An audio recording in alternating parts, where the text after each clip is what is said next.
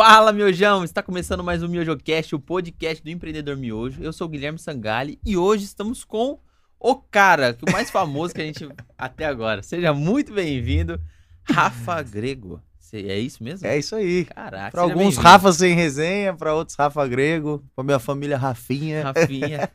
Seja muito bem-vindo ao, ao podcast do empreendedor miojo. Da hora, muito obrigado. Obrigado pelo convite. Obrigado pela moral também, Que isso. porque a gente tava falando aqui antes, né, de, de começar. E, cara, estar num podcast sendo músico e poder falar de negócio, eu acho que eu, eu tive muita moral mesmo pra estar aqui. Tô muito feliz mesmo.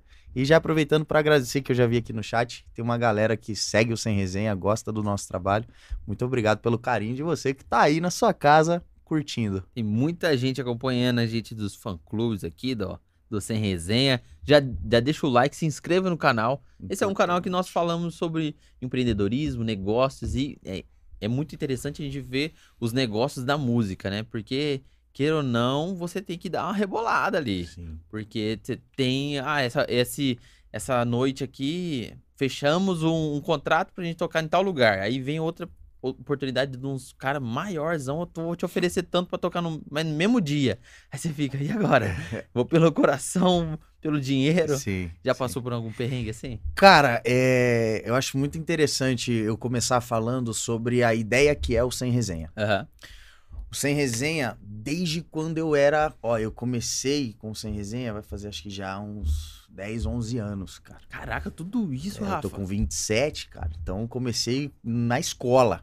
Na escola. E o Sem Resenha sempre se destacou por pensar como empresa. Uhum, E toda empresa que se preza tem uma ética. Sim. Então, cara, nunca foi a grana.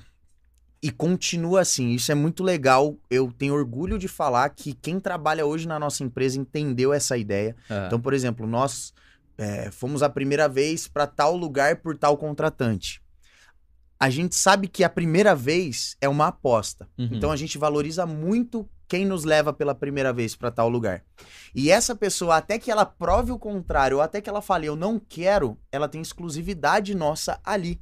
Aham. Porque, cara, é muito mais fácil você vender um produto que já está sendo vendido na sua cidade, porque já deu certo com Sim. outras experiências, do que você virar e falar, cara, quantas aéreas são? Eu vou trazer porque a galera tá pedindo, só que a galera tá pedindo, mas é é prejuízo. Sim. É, a gente tava falando de evento aqui, você começa um evento com a corda no pescoço. Você não Você começa a respirar, a hora que começa a vender um, dois, três, quatro, cinco ingressos, aí fa- fala, pô, pode ser que eu vou ganhar dinheiro. Aham.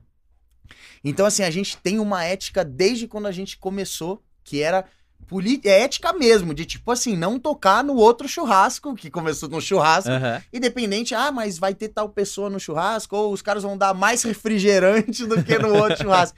Cara, eu, me- eu me comprometi e a gente vai estar lá no horário certo. Se der pra fazer depois, a gente vai estar no próximo horário em outro lugar, em outro evento, tudo mais. Aham. Mas, então, a gente tem essa ética que, que acredito que seja um pensamento que sempre destacou o sem resenha dos demais grupos de pagode, dos demais artistas que estão começando. Aham.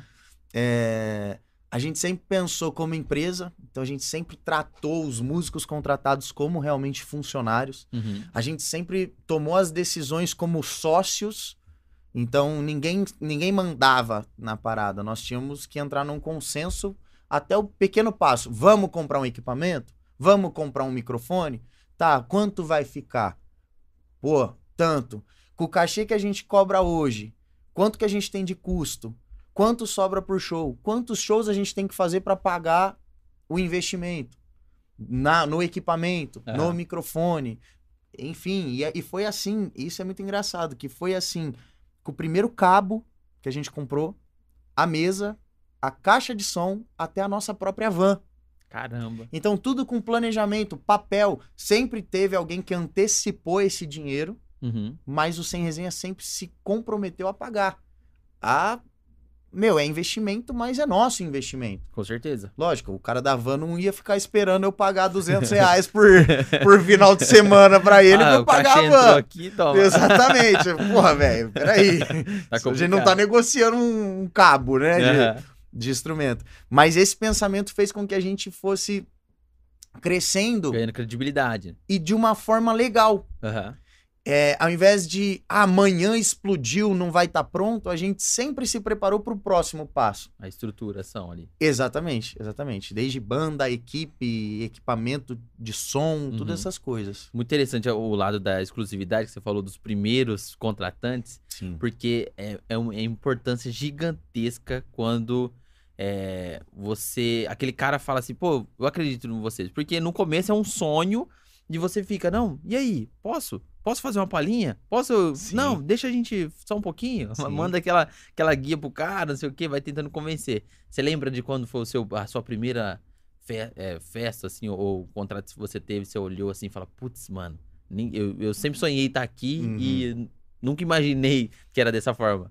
Cara, é, primeiro esse lance de pedir pra tocar, eu tenho uma história muito legal em Paulínia. Uma pizzaria na frente do condomínio Okinawa, era uma pizzaria, agora acho que virou uma academia. E era de três irmãs de Paulínia. E a gente não fazia show em lugar nenhum. A gente era só um grupo que tocava em churrasco. Aham. E aí a gente chegou entre a gente, tinha um menino que morava lá, que não faz mais parte, o Zulo. Cara, a gente quer tocar na pizzaria. E aí fomos lá, batemos na porta da pizzaria e falamos, deixa a gente tocar aqui. As meninas, não, não, não, não tem música aqui. Não, Não tinha música. É, não, o que, que vocês vão fazer aqui? Não, a gente tem caixa de som, a gente, a gente arruma uns, uns equipamentos pra fazer, um sonzinho legal e tal. Não, mas vocês nem tocam em lugar nenhum tal, não sei o quê. Insistimos, insistimos, dia sim, dia não. O Pedro saía da casa dele e ia lá, ô, por favor, deixa a gente tocar. Cara, enchemos o saco delas e elas falaram: tá bom, vem uma sexta-feira aí. Menor de idade, era uma pizzaria. Aham. Cara, a gente levou a nossa sala da escola inteira. Tipo, a Caramba. galera da- da- do primeiro colegial apareceu no restaurante dela. Ela não sabia o que fazer. Fechamos a rua que tinha no Okinawa, na frente do Okinawa, Aham. com mesa e o nosso pagode comendo solto. Como que vocês estão de sexta-feira? "Ah, Tamo livre. boa. Sexta que vem vocês podem vir. E ali a gente começou a fazer os nossos showzinhos de, de, de assim, pra Aham. nossa galera. Caramba. Nisso, uma delas era amiga de um cara que fazia evento Uhum. e falou: Ó, os meninos, eu tenho certeza que foi assim, os meninos são bons, mas leva público. Tem uma E turminha que acompanha eles lá. Exatamente, e a gente caiu na graça de, de dois caras que faziam um evento em Campinas, só que tinha o problema da gente ser tudo menor de idade. Sim. Então a gente tocava muito em, em Sunset, Uhum. que podia entrar. E, cara, começamos a chamar a atenção porque levava uma galera da escola pro pagode. Caramba, E legal. tocava pagode. Assim, essa Aham. parada que você vê hoje a gente fazendo versão, a gente não fazia, era pagode. Então a gente levava o pagode que a gente gostava pros nossos amigos do colegial, da, da escola. E eles iam, porque era o rolê que eles podiam dar. Então o pai e a mãe sabia que tava no show do Sem Resenha, Uhum. tava tudo certo. Então a galera começou a sair de casa pra ver o nosso, nosso show. Cara, o contrato que eu pisei e falei, não acredito que eu tô aqui, foi no FIFA Fan Fest, na Copa do Mundo do Brasil. Uhum. Eu toquei em Copacabana, no Caraca. palco, antes da Beth Carvalho. Nossa. Fizemos uma parceria com uma rádio de lá. Uhum. O palco, quem colocava os artistas era a rádio. Pagamos pra tocar e pisei no- na areia de Copacabana num palco que eu nunca peguei um palco maior do que aquele. Eu nunca vi daquele tamanho, cara. De gente, assim, você fala de. De, de, de Ah, o palco mesmo. Cara, a a boca do palco era surreal. Não dava pra Caraca. andar o palco todo.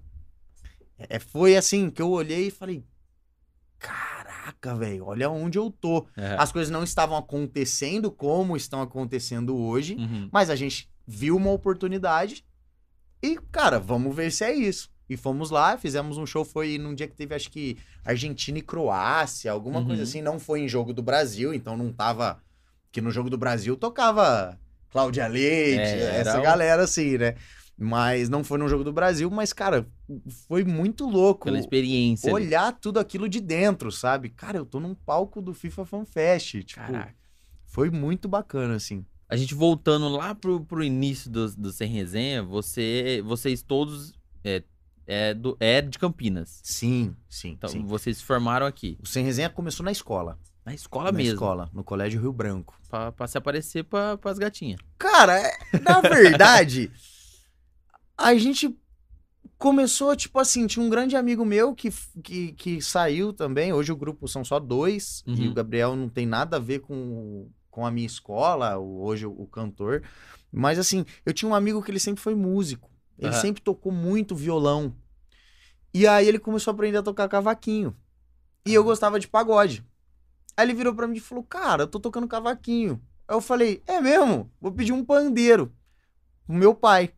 E aí meu pai trouxe um pandeiro pro meu irmão e uma timba pra mim.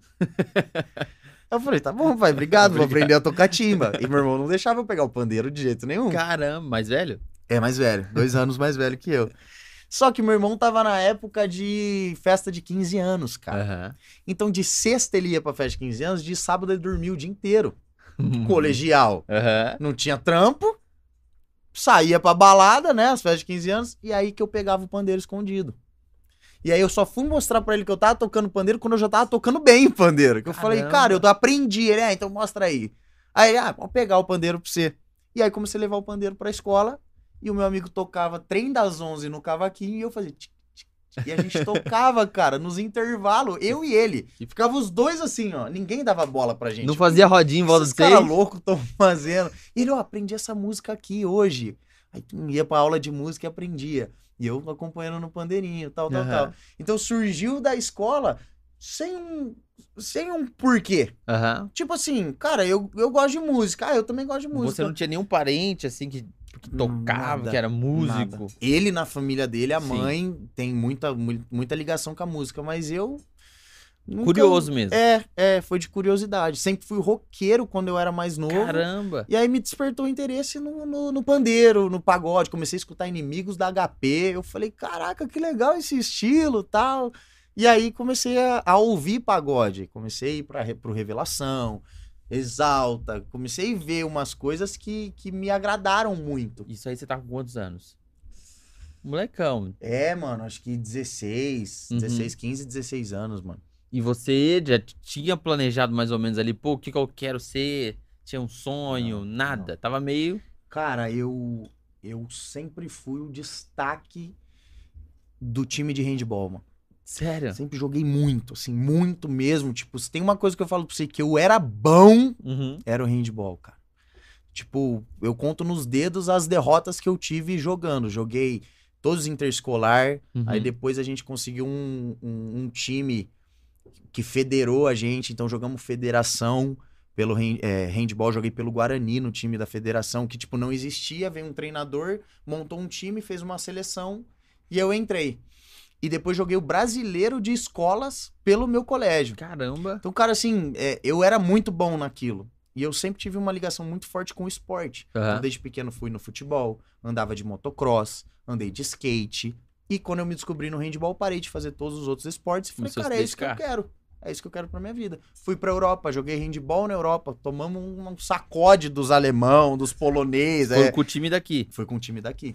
Caramba. Fomos disputar o Mundial, que eles chamam, que chama Partille Cup Aham. na Suécia.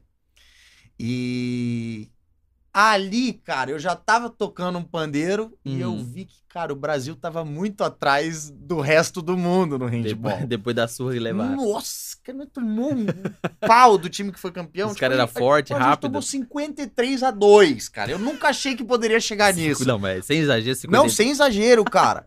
Todo Tá ataque dos caras era gol. Gol. Gol com ponte aérea. O nego jogava a bola do meio da quadra assim, eu olhava e falava, ah, não vai é possível. Pô, apareceu o cara de dentro da área e pá, eu... Cara, e depois eles foram campeão mundial, esse time. Todo cheio de patrocínio, Citroën, um monte de Aham. coisa. cara. Os caras tudo patrocinado, eu lembro até hoje. Era... É, Mas, traumatizou. não, louco. A gente só ganhou do time da Índia.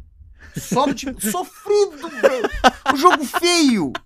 Nego batendo, caindo no chão. Nossa! Enquanto os moleques aqui, ó, de... Eu lembro até hoje, mano. 13 anos, os moleques trabalhando bola da Alemanha. Pá. Mas os caras eram fortes, era o quê?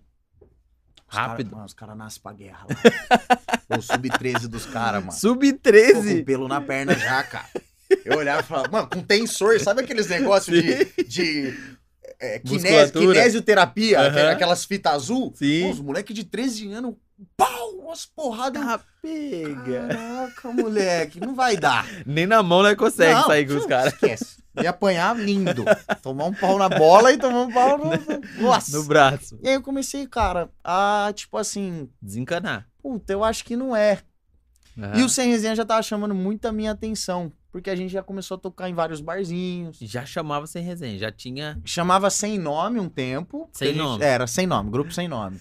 e aí, mano, do nada a gente falou, ah, velho, colocar Sem Resenha. Eu fazia muita resenha na escola, tinha que fazer Aham. resenha toda sexta, velho. É, falava, português. nossa, cara, que desgraça, velho, sério, pra que que eu vou usar isso e tal? Resenha. E aí, resenha, resenha, resenha. A gente era tudo da mesma, da mesma turma e tal.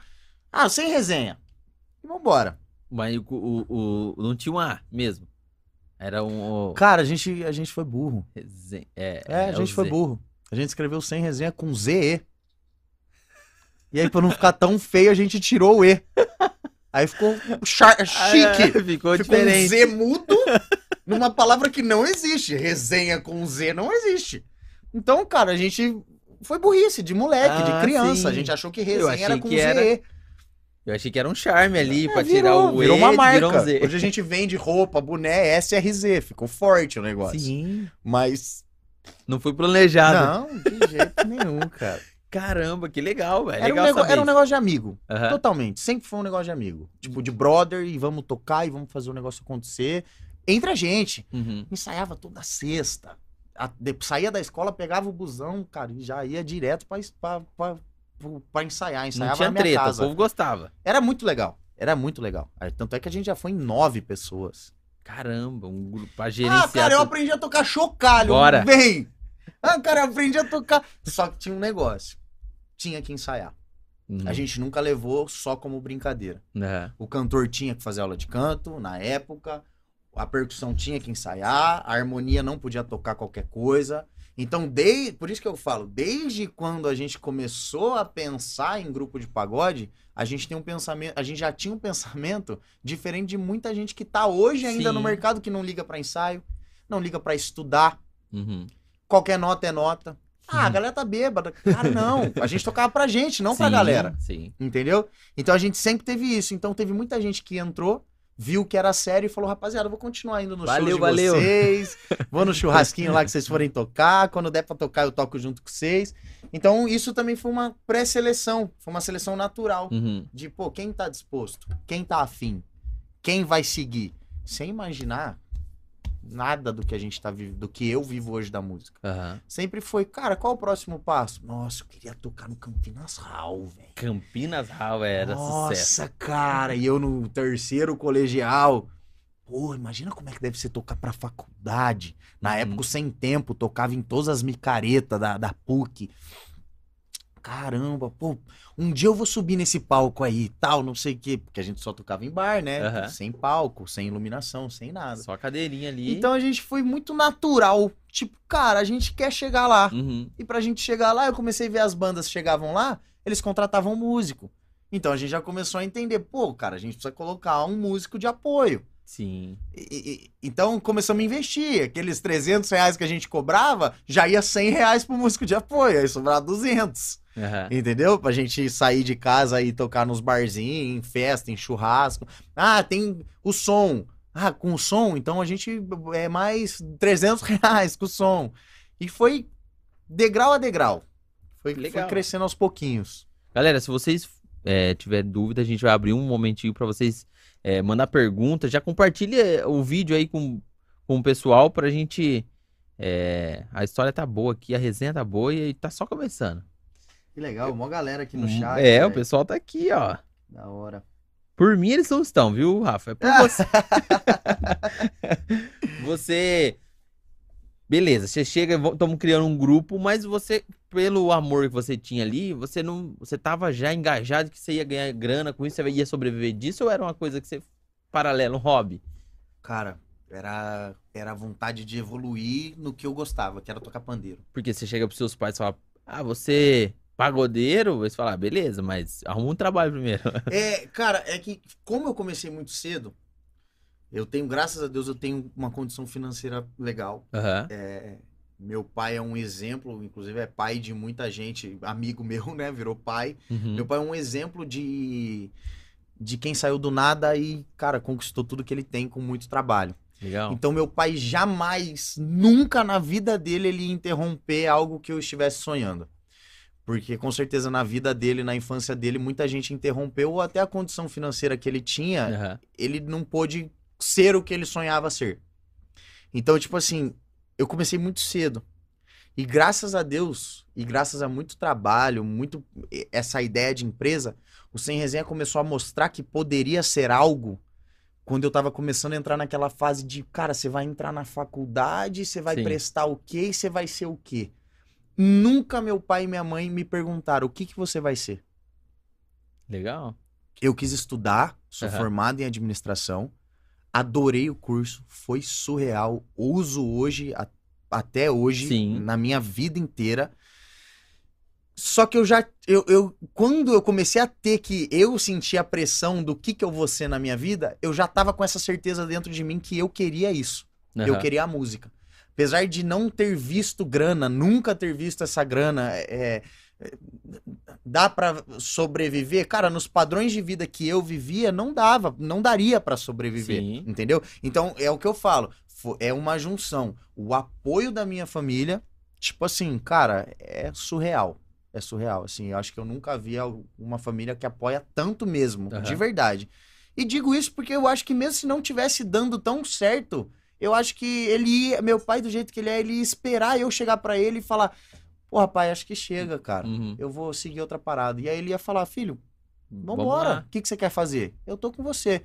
Então, tipo, não eu falo do meu pai porque é o cara que tá sempre Sim. muito perto, mas assim, a força que minha mãe me dá e dá pro meu pai me dá, então Sim. meu irmão também, tem um irmão mais velho que, tá- que trabalha numa área de educação física que também é muito desvalorizado e jamais, nunca meu pai chegou pra ele e falou: pô, filhão, Aham. ser personal trainer, cara. Pô, o pai hoje ganha tanto, cara. Pô, vai Aham. fazer outra parada pra manter o padrão. E não é, entendeu? Uhum. Sempre pensou na gente. Pô, o que que te faz feliz? O que que, o que que você gosta? Então, tipo assim, eu nunca me vi nessa situação de vou ter que falar pro meu pai que eu quero Pressão. ser pagodeiro. Aham. Entendeu? Eu acho que também, pela educação que ele me deu, confiar que um dia, se eu visse que não tava dando certo, eu ia chegar pra ele e falar, pô, pai, não aguento mais viver às suas custas, cara. Uhum. Eu ia chegar nesse ponto. Sim. Entendeu? Eu ia falar pra ele, cara, valeu, vou continuar tocando às vezes de final de semana com meus amigos, mas, cara, vou, vou ser empresário, vou, vou, vou entrar num trampo aí, vou fazer um estágio e vou ver o que que, o que, que dá. Então, É, é, eu falo isso porque eu, eu não, não falo que eu sofri essa pressão, mas meu pai sempre me orientou muito bem. De que você precisa entrar aqui, fazer uma faculdade, porque ele falava assim, eu, eu queria ter essa condição na sua idade, então você precisa fazer uma faculdade, entrar Pode na faculdade. E ali eu olhava, pô, qual que vai pagar melhor? Engenharia. Então eu vou pra engenharia. Me estrupiei. No primeiro ano eu falei, tchau, obrigado. não quero saber de vocês, vo- vocês não querem saber de mim. Mas é. Na, na rock, ó. Mari- Quando dá superchat, eu paro na hora, viu? Eu sou assim, menininha. ela é demais. Ah, Marina Gon- Gonçalves. Gonçalves. É pra dar uma forcinha pro canal e mandar um beijo pro Rafa. Amo você. Ah, Mar, você sabe, né? Você é a fã mais antiga do Sem Resenha. Olha só. Fã mais antiga. 10? 8? Me responde aí direitinho. Acho que faz 8 anos. Oito anos que ela acompanha. Marina, muito obrigado pela força. Um beijo pra você. Muito obrigado. Que legal. A Mar é muito especial. Muito especial mesmo. Top demais. Galera, quem quiser aí que a mensagem seja lida, já entendeu, né? Dá essa forcinha pro canal. Eu já Depois eu, na hora. depois eu vou vir repassando as mensagens gente aí pra agradecer o todas. carinho de vocês. Tá bom? Mas, lógico, quem puder ajudar é muito bem-vindo. Com certeza. É, na época da faculdade lá, com certeza deu um, um upgrade também. Porque tava na, na- no, no ensino médio ali, vocês têm uma visão. Na faculdade já conhece mais um pessoalzinho, já tem festa toda semana, já tem. Como que foi esse momento ali? Pô, um grupo de pagode, faculdade na PUC, resenha, muita resenha. É, exatamente. é assim, quando eu entrei na faculdade, a gente já tava com um investidor, Aham. com um produtor, só que o produtor acreditava que o caminho era a rádio Hum, e fez o ve- investidor gastar muito dinheiro. Por que, que eu tô falando isso? Porque eu não consegui viver a faculdade. Porque de terça-feira eu tinha que estar na festa da, da cidade de Tietê, em cima do palco da Mais FM. Entendeu? Então eu não ia pra faculdade. Caramba. Eu fiz, eu, eu- graças a Deus, eu tive grandes amigos na faculdade que sabem muito bem o valor que eles têm, o peso que eles tiveram na minha, na minha formação, de, cara, anotar muita coisa pra mim, me mandar e até pegar chamada pra mim. Caramba. Porque eu não vivia a faculdade. Eu simplesmente, cara, tava focado em outra parada e, assim, eu tinha que estar ali. Uhum. Então, cara, saía 5 horas da manhã pra estar no palco de Tietê 10 e meia, porque era feriado na cidade de Tietê e o cara colocava 20 bandas que pagavam pra tocar na rádio dele. Então você ainda pagava o deslocamento, dava um seu show playback que canta quatro músicas e volta Uhum. pra tocar, pra fazer uma média. Então, eh, a gestão que estava gerindo a nossa carreira acreditava nisso. Ah. E tinha um cara botando dinheiro e as coisas simplesmente não aconteceram. A gente fez muita rádio, fizemos muito favor pra muita gente e não aconteceram.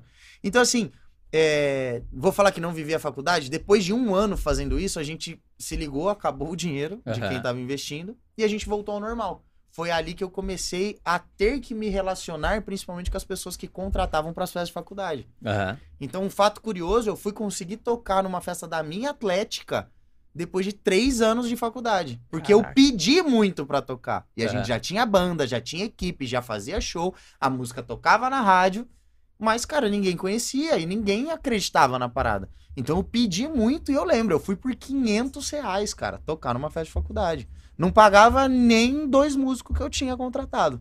Malemal, backing vocal, piano, percussionista, é, o deslocamento, Uhum. é, técnico de som, que a gente montou uma equipe pra ser grande um dia. Então Uhum. a gente tinha que fazer esse investimento. Então, tipo assim, é, do meu segundo pro terceiro ano, eu comecei a conseguir viver a faculdade, conhecer pessoas. Uhum. E, e ali eu percebi, caraca, é- aqui é um mercado forte. Sim, sim. O mercado de faculdade, cara, desde formatura a festas universitárias, é muito forte. Tipo assim, é um absurdo. Só que eu não tava dentro. Eu tava fazendo faculdade, mas eu não tava inserido no meio. Eu Uhum. estava simplesmente comparecendo nas aulas. Eu não ia pular bodega, eu não ia. Pô, eu- Bodega é. Exatamente. Quem faz PUC não, Ele não vai, faz mano. Bodega. Exatamente. Então eu não estava nisso. Pelo fato do meu trabalho. Sempre encarei como um trabalho e, cara, eu Sim. preciso dormir, porque amanhã eu tô de pé cedo. E conseguia, o professor às vezes liberava 10 e meia, os caras iam pro bar, eu já ia pra casa que eu tinha projeto pra, pra fazer. Entendeu? Tinha que ir pro estúdio, tinha que ir pra rádio, alguma coisa assim. Então começou a melhorar as coisas. Eu entender que o relacionamento e o network falavam muito mais do que qualquer outra coisa que, que eu achava que eu já tinha construído no meio da música. Sim. Entendeu? A rádio pra galera da faculdade não fazia diferença nenhuma. Tá bom, velho. Parabéns. Você tem música autoral, toca na rádio, mas e aí? Não é isso que a gente procura pra uma festa de faculdade. Exatamente. Entendeu? Então ali também foi um choque, foi muito legal. Conhecer pessoas novas e entender pensamentos, cara. Sair do meu universo, universo que eu vivia da música, e começar a conversar com pessoas que, por exemplo, é, um dos caras da Atlética hoje virou, cara, sócio de uma das maiores empresas de evento de Campinas. Então, tipo, cara, surgiram produtores de evento ali. Sim. E eu não estava ali no meio.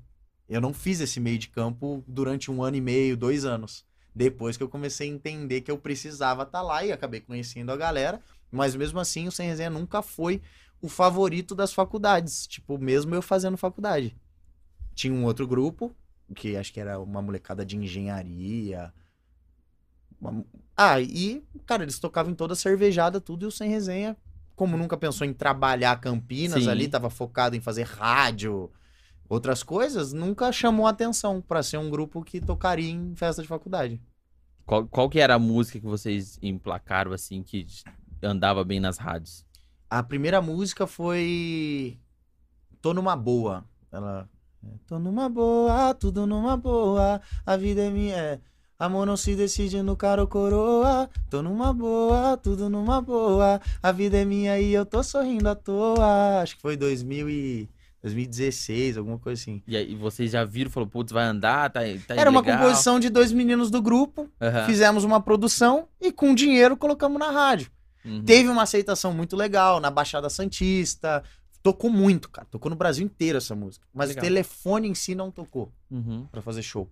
Não faz que não né? fosse o caminho, mas não era só isso. Aham. E continua não sendo só isso. Não é só rádio. Entendeu? Faltava algo. Faltava as pessoas conhecerem visualmente Uhum. quem eram os, os meninos que cantavam a Tô Numa Boa. Sim, porque teve a época de é, Zezé de Camargo, lá o pai deles ligar pra tocar música na rádio, Exato. que vai bombar, tudo, mas a, a, geração ela vai mudando, vai. Pô, se essa música tocou na rádio, você fala, pô, tá no Spotify? Vou lá, dá uma é, exatamente. Não, e outra, tá no Spotify? Tá, tá em playlist grande? Sim, tem isso. então hoje também. as grandes rádios são as playlists, cara. É. Que muita gente paga pra estar nas playlists porque traz um retorno legal. Não significa que a pessoa tá escutando a sua música na playlist lá que ela virou fã sua. Não. Uhum. Ela simplesmente tá escutando porque tá no meio da playlist. Aham. Aí o cara posta 220 mil ouvintes mensais. Tá. 300 seguidores no Spotify. Cara, você não converteu nada. É só um número pra você falar pros outros Sim. que você tem. Vendeu o Media Kit. Exatamente. E vende, é legal, é, é uma conquista, não tô diminuindo, pelo Aham. amor de Deus. Mas é a mesma coisa. Porra, 40 execuções na Crowley. Quem escutou? Às vezes você tá no banheiro, tem uma rádiozinha ligada escutando. Uhum. Legal, quantas execuções, quantas pessoas pararam pra ver que era o Sem Resenha que tava Sim. tocando. É uma ilusão. Você achar que, pô, você tá. Lógico, quando tem pedido, essas coisas, Uhum. aí é uma outra parada. Mas não é, né? Pô, tocar por tocar no horário que você combina com a pessoa porque você tá pagando, É tá diferente. simplesmente tocando. é, exatamente. Quando foi o momento assim que vocês começaram a ver o telefone tocar, a agenda lotar? Teve algum um, um movimento que vocês fizeram pra que isso acontecesse ou não? Foi natural? Cara, foi um grande salto. Foi um. O que acontece? A gente montou uma estrutura pra ser grande, Uhum. a gente caiu na mão de pessoas da Grande São Paulo que viam a gente como um grupo de playboy que tinha dinheiro. E essa notícia é muito ruim e muito perigosa quando ela espalha. Aham. Porque um cara que botava nossa música na rádio falava, mano, tô ganhando dinheiro lá nos caras, salário fixo mensal, e os caras não tá vendendo show. Vinha um vendedor de show e falava, ah, eu sou amigo de tal, ele que indicou, ó, pode fechar. Então, mas o meu salário é tantos mil por mês pra eu botar tantas datas na agenda. É, esse é o caminho? Vamos? Uhum. tinha dinheiro pra colocar, tinha investimento. Música tocando na rádio, qual Aham. que é o próximo caminho? Fazer show. Montamos uma estrutura muito grande, montamos uma banda, uma equipe que também, cara, veio porque tinha grana. Então, Uhum. assim, eu, eu, eu, eu não tenho eu não tenho mágoa porque eu não eu, eu acho que não leva a nada. Opa, quase derrubei. Não leva a nada. Mas eu tenho um, um, um quesinho assim com muitos músicos de Campinas, Uhum. divulgadores de rádio, vendedores de show, que eu vejo que continuam fazendo a mesma coisa que fizeram com o Sem Resenha, fazendo com grupos novos. E eles vivem disso. Isso- Resumindo, o cara pedia três pau por mês Uhum. pra vender show. Beleza, vamos começar quando? Abril? Não, mas tem que pagar já. Não, tá bom. Tó, três. Então, cara, seguinte, vocês estão com música na rádio, mas não tem CD. Putz. Eu preciso levar um CDzinho. Ah, beleza, é isso que você precisa pra trabalhar? É. E, e- não, não, tem um amigo meu que faz CD. Era uma e já caía na máfia. Então, se o cara cobrava 30 centavos a cópia, pro grupo que tem dinheiro era um real. E aí ele não fazia menos que 2, 3 mil cópias. Não trabalhava assim. Aí você fala, mano, não vou fazer o cara. Então não consigo vender. Não, pô, então eu preciso fazer show. Pum. Como é que dá pra fazer? Qual a condição que dá pra fazer? Ah, tanto. Pum. Tá aí com o CD na mão. E o CD demorava o quê? Um mês pra ficar pronto. Putz. Então o cara ganhou 3 mil e não vendeu nada. Aí você virava pra ele e falava, e aí? Não, mano, eu não tenho CD pra ir pra, pra cima das casas noturnas. No segundo mês com o CD, ele chegava e vendia. Tô falando, é papo real, mano. É Aham. papo sério. Pra quem tá assistindo entender, e se tiver grupo de pagode, cara, entender que não é o caminho. Esse não é o caminho. Aham. É, grupo de pagode ou músico. É, então, o grupo é novo. O que a gente, o que eu consegui vender foi 800 reais pra ir tocar em São Paulo, não pagava nem a van. Hum. 800 reais que o cara vai dar uma oportunidade pra vocês. Tá bom, beleza, vambora. A gente arca com os custos, a gente precisa estar lá, 800 reais. E quanto tempo? Não, uma hora e meia de show. Beleza, vambora. Não, porque o cara, é- é- ele é o contratante, ele é contratante de outros também, e ele vai fazer um show e ele vai botar vocês. Então, cara, o cara vai alimentando o seu sonho de mês em mês, Pra que você no final de seis meses você fale, caraca, eu dei 18 pau na mão do cara e o cara vive disso. Os Aham. caras, tem muitos que vivem disso. Vivem com o seu sonho, mexem com o seu sonho. Com certeza. Entendeu? Então, aí, o, o se- o segundo mês, então, é, é novo, eu consegui vender dois shows de 800. Cara, você tá recebendo três conto, a gente tá pagando pra ir tocar. Uhum. O terceiro mês, cinco shows de 800. Aí você fala, nossa, tá melhorando. O quarto mês, cinco shows de novo. O... Aí chega uma hora que você fala, nossa, cara, mas não vende? É, não, o produto, desculpa, mas o produto não é bom. Não vende. Caraca, mano. Aí você se sente um Um merda. é. Exatamente. E você pega as suas coisas e fala: legal, tomei 18 na cabeça, fora o investimento pra ir tocar nos, nos, Aham. show- nos shows de graça, desrespeitado pelo contratante. Não tinha água pra gente. Chegava pra fazer uma hora e meia, descia do palco da uma hora e meia, o contratante virava: não, intervalo mais uma hora e meia. Puta. E aí você vai falar pro cara que você não vai fazer, ele tinha mais 20 grupos que aceitariam fazer nessa condição.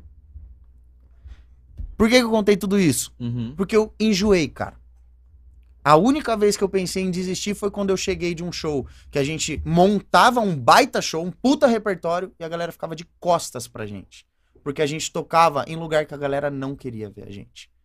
Simples assim. Uhum. Eu comecei a tocar em São Paulo na época que qualquer MC que postava vídeo no YouTube explodia. E qualquer cara que tinha uma casa, não casa noturna, uma casa, eu já toquei em casa de família. E conseguia apagar a luz e botar um estrobo, ele virava balada Uhum. e anunciava MC Rodolfinho, MC essa rapaziada. Pagava o cachê, vendia bebida, cobrava ingresso e que, quem que tinha ali? O sem resenha pra cumprir buraco. Então a galera achava que o MC ia entrar às 6 horas da manhã porque o sem resenha tava atrasando. Cara, já tacaram um vidro de lança em mim no palco. Putz. Tipo assim, sai daí! Sabe? E gente- tipo assim, nem por qualidade. A gente tinha uma banda legal, mas porque a galera não queria. Uhum. E aí eu cheguei e falei, cara, chega, mano. Eu, eu acho que eu, não é isso aí pra mim, não, mano. Uhum. Não tinha mais investidor. O cara falou, velho, eu só perdi dinheiro, não acontece nada. Chega, chega, acabou. Aí eu falei, mano, sem resenha, era um sonho realmente. Uhum. Todo mundo falou que era difícil, então foi a única vez na minha vida que eu falei, eu não quero mais. Porque era muito desrespeito. Cara, era muito ruim voltar pra casa. Eu tocava de quinta a domingo, cara. Eu chegava com uma angústia dentro do meu coração que eu falava, cara, ninguém gosta de mim, velho. Ninguém gosta da gente. A galera tem raiva da gente. Aham. E a pior coisa que você pode sentir, primeiro, trabalhando com arte é que você não é valorizado, e como ser humano é você ser odiado. E eu sentia isso, cara. Eu falava, a gente é odiado. Não é pra gente. A gente não, a gente não vai, não vai acontecer. E aí, é, eu parei com tudo em 2016. Cheguei e falei, cara, eu 2016 não, 2016, 2017 para 2018. Falei, cara, não quero mais. E a gente sempre foi um artista que mesmo pagando rádio, a gente se preocupava com o Instagram. Uhum. Cara, a gente postava muita coisa no Instagram. Zoeira. Tu- a gente filmava a viagem inteira, a gente com celular, brincadeira, ia pra rádio. Cara, e- a galera gostava disso, a nossa galera. A Sim. gente nunca teve um alcance nacional. Era os nossos amigos que falavam, nossa, que da hora aquela piada que vocês fizeram, tá, tá, tá, tá, tá, pô, que massa. E a gente, pô, acho que é legal, vamos, vamos fazer pros nossos amigos. E aí, em 2017, a gente tava focado no Instagram. E eu olhei pro nosso canal do YouTube que já tinha um videoclipe, que era o Tô Numa Boa, tinha Uhum. uma versão que a gente fez de Ana Júlia. E não tinha inscrito, não tinha nada, porque a gente nunca trabalhou o canal do YouTube. Uhum. Compensação, o Instagram, pô, naquela época a gente tinha 7 mil seguidores e sendo da cidade. Uhum. Cara, era muito legal. Tudo que a Sim. gente postava, a galera adorava.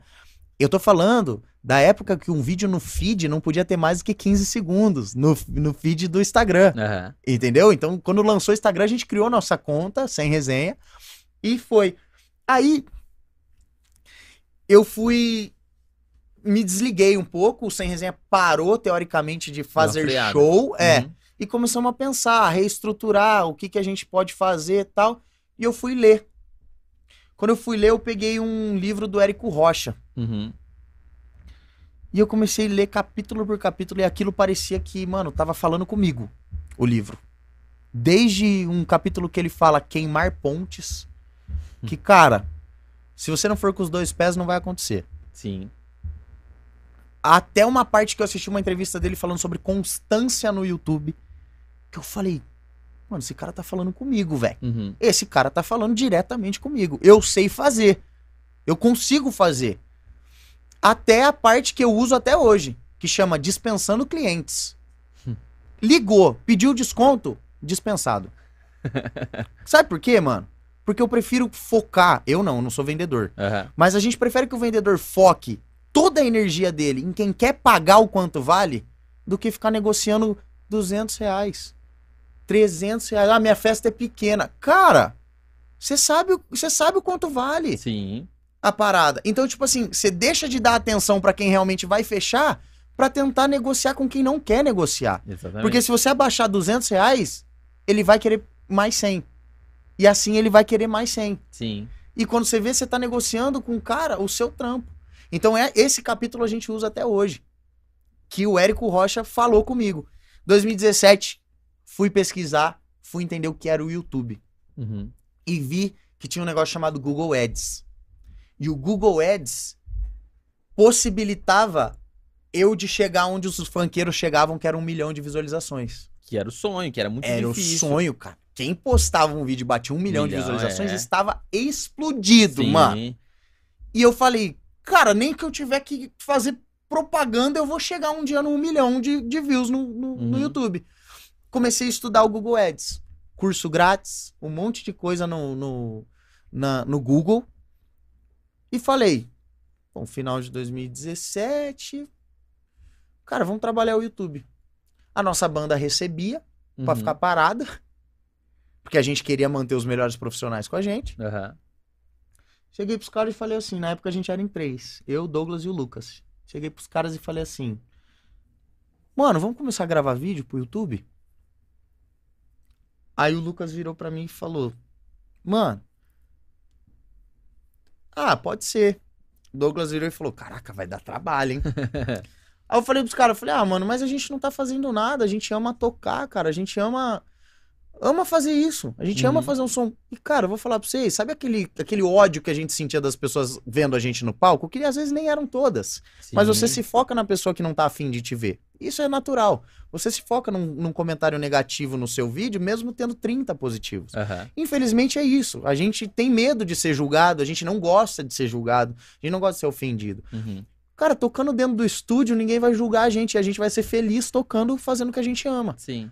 Não, que não sei o que, mas Rafa, cara, o que, que a gente vai gravar? E, cara, porra, toda semana você tá É doido. Como que eu vou decorar as músicas? O Douglas falou pra mim. Falei, rapaziada, vou fazer o seguinte, pensando no, no queimar pontes do Érico Rocha. Sim. Rapaziada, vamos fazer o seguinte, ó. Vou botar o celular aqui no quintal de casa. Vou botar o celular aqui. E a gente vai, a hora que eu apertar, a gente vai falar: Fala galera, seguinte.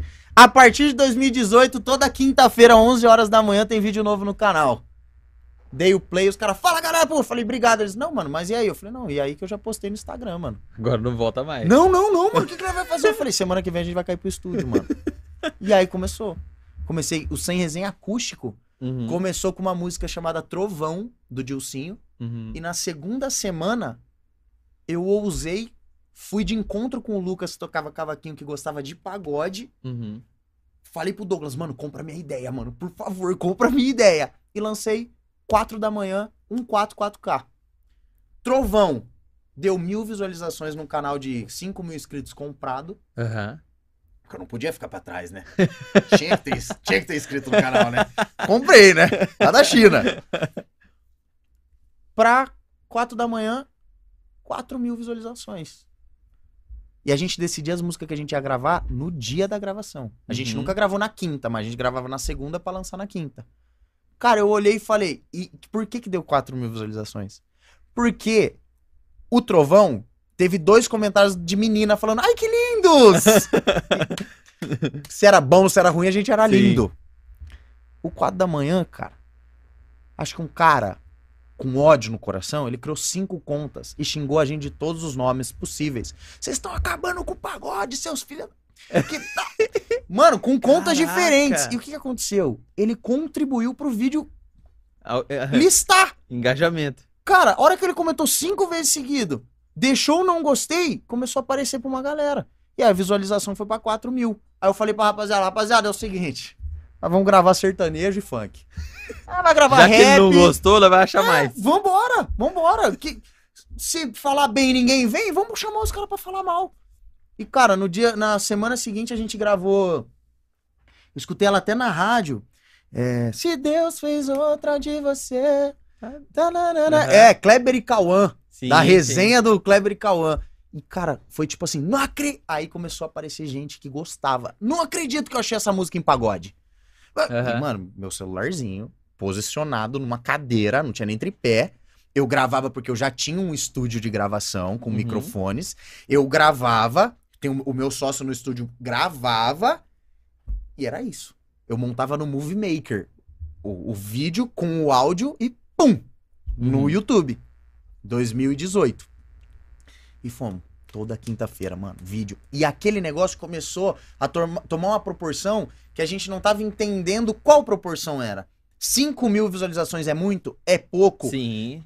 Pô, ganhamos 500 inscritos em uma semana. É muito? É pouco. Eu tava focado em um milhão. Eu Aham. queria um milhão. Porque se eu tivesse um milhão, ia mudar a minha vida. Porque, pô, o MC lançava um vídeo e era um milhão. E crescendo gradativamente e tudo mais. E aí, nesse meio, nesse meio tempo, cara, que a gente tinha parado de fazer show, aconteceu uma coisa muito legal. Um amigão É que nosso, enfim uma notícia boa. um amigão nosso, que já fazia muita formatura com um grupo de funk chamado O Clã, Uhum. virou e falou assim: Vocês têm show domingo? Tipo, era sexta. Falou: Não. Cara, não tem cachê, mas é uma empresa de formatura que Uhum. precisa de um grupo de pagode pra tocar numa feijoada. Vocês topam? Topo. Passei minha vida inteira tocando em São Paulo pra ganhar, sem ganhar um centavo. Não tô falando ganhar um centavo pra mim, Aham. sem ganhar um centavo o grupo. Sim. Nada. Vambora. Ainda tinha uma ajuda de gasolina. Chegamos lá e fizemos o melhor show da nossa vida pra 13 formandos. O resto tava bêbado dormindo. Só que nesse dia a dona da empresa, a, a, gerente da empresa foi ver a gente. Uhum. E ali a parada mudou, mano. Caraca. Porque ali eu comecei a fazer eventos de não formatura. Eles testaram a gente durante um ano inteiro. Uhum. Então, o que, que eu tava fazendo? Testando o conhecimento que eu tinha de Google Ads com um vídeo por semana no YouTube. Sim. Eu estava mostrando pro YouTube que eu estava gerando conteúdo e investindo nele. Uhum. Uma hora podia acontecer, não tinha acontecido. Só que quando eu tava mostrando essa versatilidade de repertório, eu chamei a atenção de uma galera que não gosta só de pagode. A formatura. Uhum. A formatura viveu a vida inteira com banda baile. E tava perdendo a força a banda baile. Então eles precisavam de uma atração que fosse jovem, conversasse com o público Sim. e, cara, fizesse de tudo. E aí os caras entravam no nosso canal do YouTube, caraca, eles lançaram o Foi Papum. Eles. Não, é, Foi Papum é nova, mas tipo Aham. assim, veio na minha cabeça. É, ou aquela Papum e o jogo virou. É, acho que é isso, sei lá. Kevin. Kevin. Isso. Pô, eles lançaram essa. Pô, é o que a, a galera que tá se formando gosta. Pô, vamos botar em pagode, vamos ver se a galera gosta. E aí a gente começou a ter uma aceitação muito grande. Então, tipo assim, do nada no cachê na feijoada, a gente passou, cara, pro triplo do cachê que a gente pedia, em que a gente conseguia tirar em São Paulo, Aham. passou pro triplo do cachê. Achando, e a galera achando que tava pagando pouco pra gente. Caraca. Então o que começou a acontecer? Um sábado.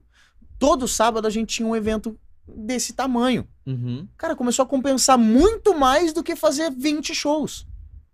E aí o projeto no, no acústico, no YouTube, toda quinta, vai, vai, vai, vai. Eu entendendo, gasta 50 reais. Pô, quero fazer uma campanha em stream.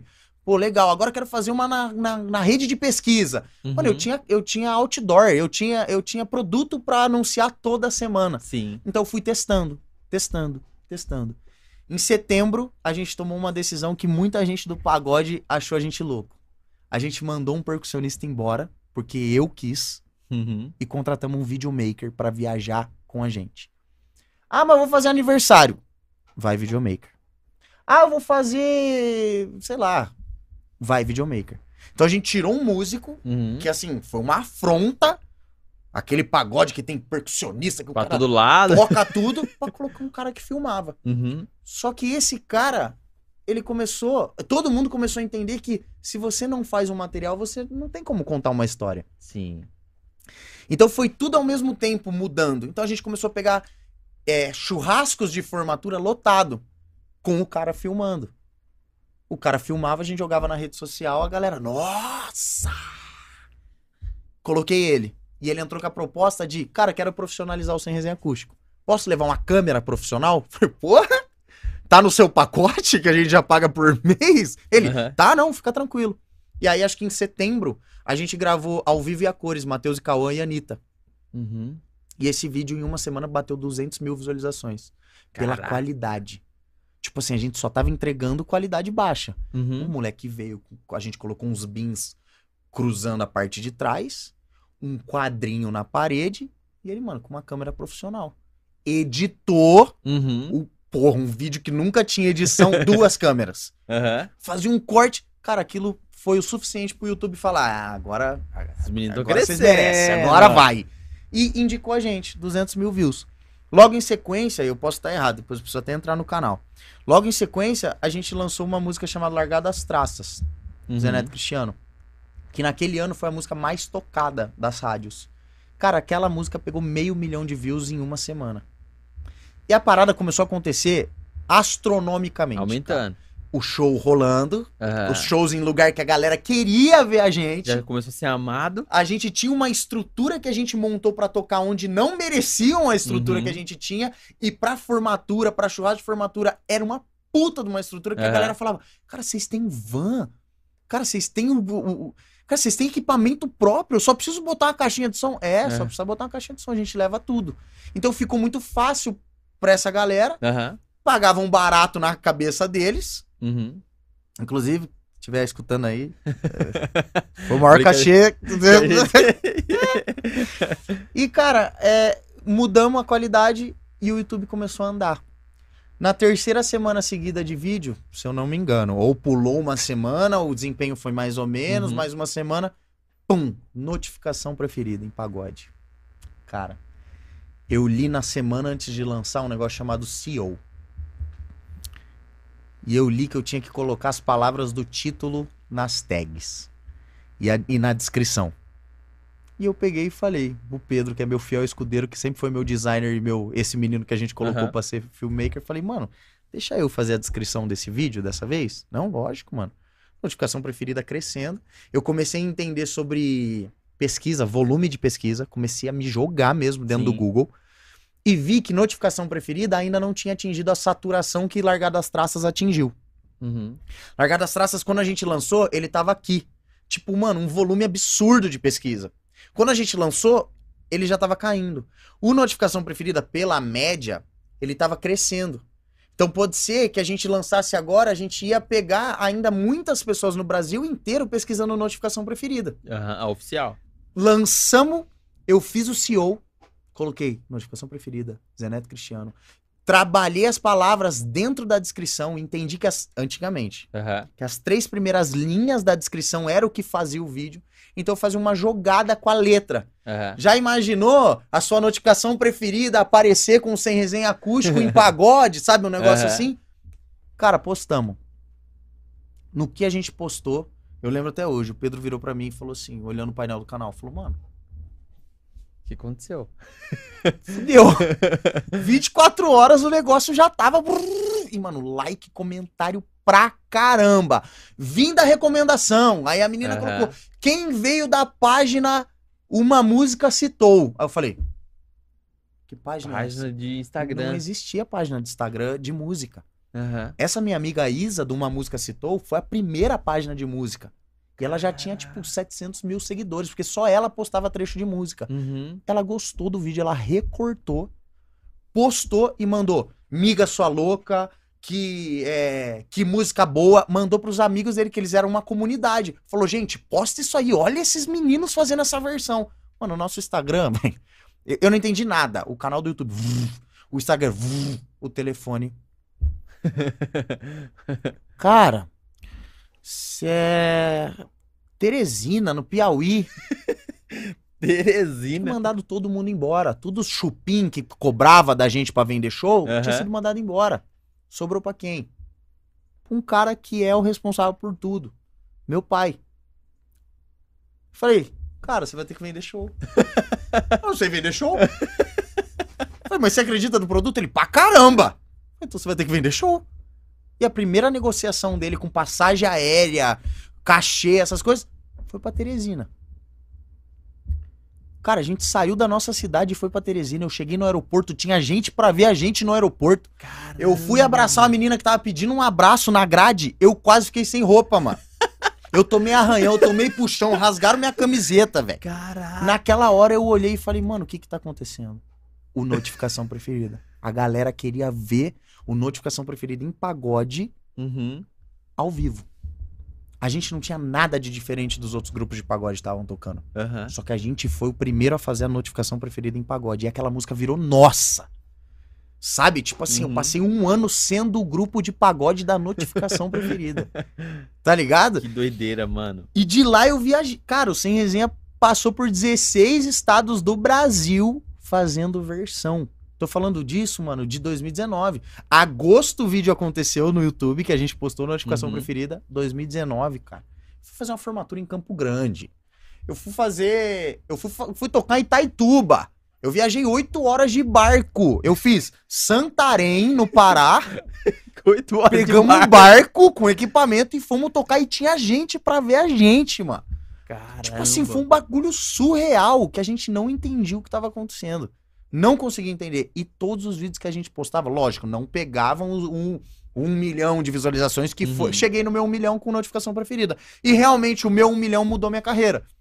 Naquela época, ainda um milhão Aham. mudava uma carreira. Entendeu? Então, tipo assim, é, é, chegava nos lugares e, cara, tinha fã-clube. Começou a surgir fã-clube. Olha isso que louco. É, o meu primeiro show no Rio Grande, o meu primeiro show no Rio Grande do Sul, na verdade, o meu primeiro show fora do estado foi no Rio Grande do Sul, Uhum. quando a gente fazia rádio. Nessa época vocês não eram tão amados. Cara, a gente. E por que, que a gente foi pro Rio Grande do Sul?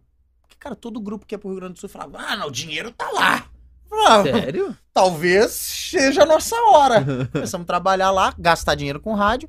Chegou um- uma moça da rádio e falou assim: Eu tenho uma rádio aqui em Bagé, bem pertinho ali da divisa. Final do Brasil.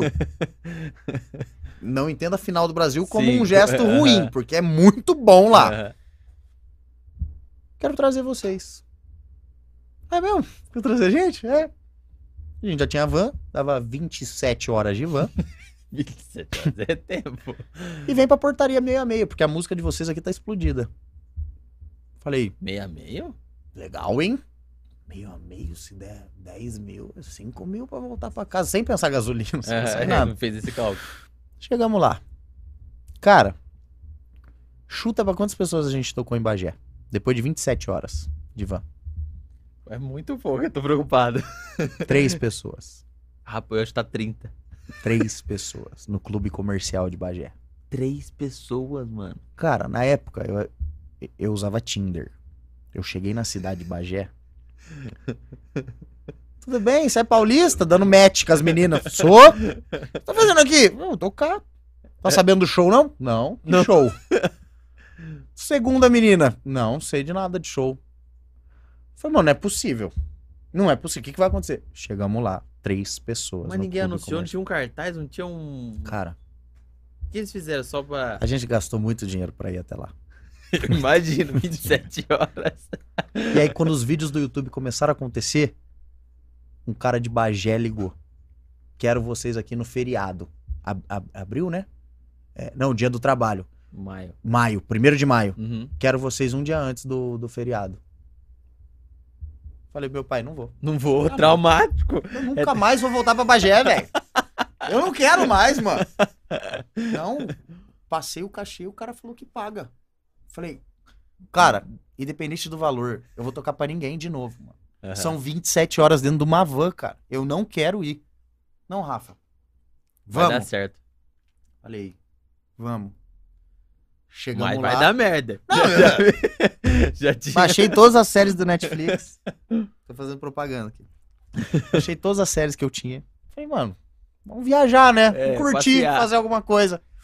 Expectativa lá no pé. Só que eu já trabalhava com Facebook Ads. Uhum.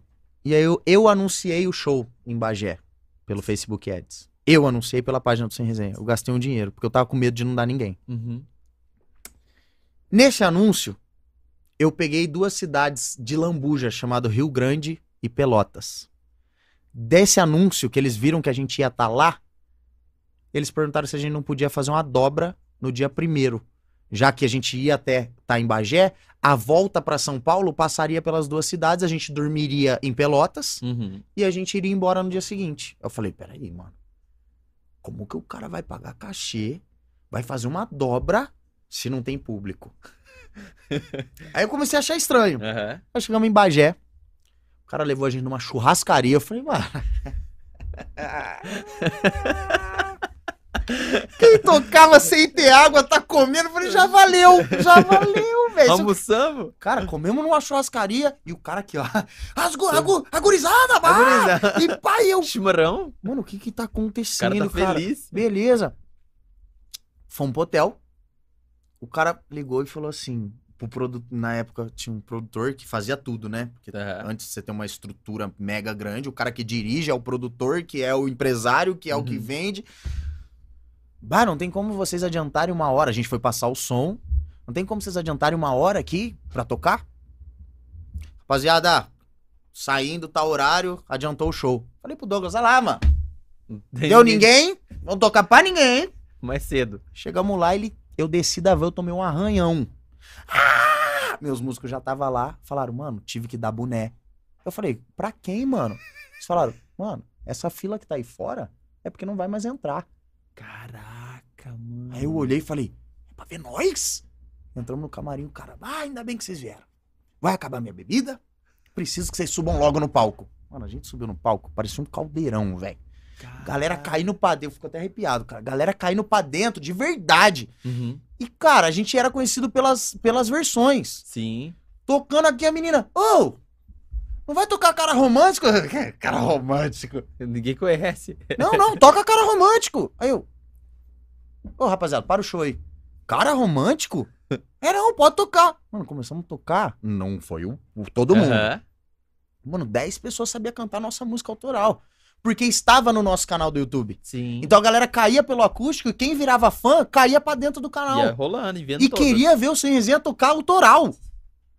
Cara, saímos de lá, ingressos esgotados em Bagé. Fui pra Rio Grande uma tardezinha num pátio de um shopping. Quase es- esgotou os ingressos. Uhum. Foi muito legal. Pedindo música autoral também. Caramba, mano. Tocamos. Fizemos uma dobra num barzinho desse tamanho em Pelotas.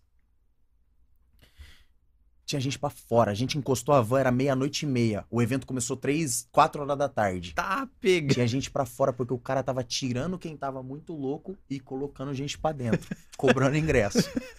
Subimos no palco, mano, uma loucura. Foto pra caramba depois do show. Cara, loucura, loucura, loucura, loucura.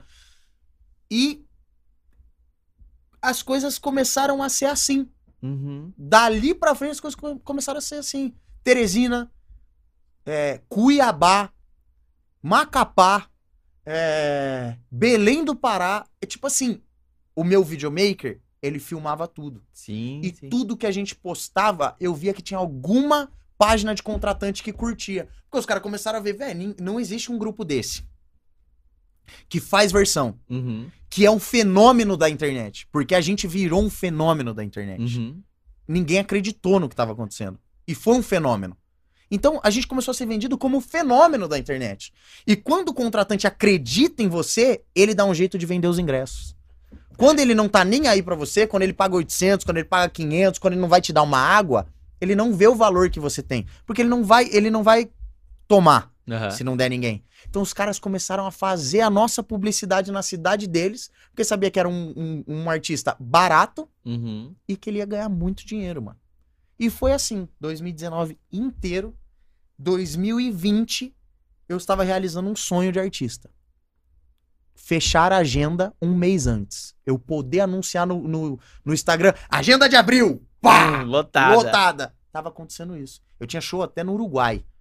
Porque a gente começou a fazer muito Rio Grande do Sul. Não Aham. saía do Rio Grande do Sul. Muito, muito, muito, muito. Fã clube de muitas meninas, muita gente. Acompanhava a gente. Elas estão até online, as meninas do Propósito Ousada. Aham. As meninas também do Pare um Pouco, de Macapá. Central de Fãs SRZ. é, Pequena do Rafa, sem resenhete sempre. É, pelo amor É. de Deus. Da treta. Essa galera começou a acompanhar a gente e começou a vender os ingressos pros contratantes. Então todo Aham. mundo começou a ganhar dinheiro com a gente no Rio Grande do Sul. Entendeu? Então, tipo, é, a, a gente começou a viajar, viajar, viajar, fazer com que com que as pessoas vissem que tava dando dinheiro pros outros e a galera começou a estudar a gente na rede social. Uhum. Surgiu uma brecha, o cara, velho, vou fazer uma festa. Ah, 1.500 pessoas, vocês são a atração principal aqui em Cuiabá. Como assim, mano? Cuiabá, 1.500 pessoas. Não, a atração nacional da festa é vocês. Caraca. Caraca, mano, mudou.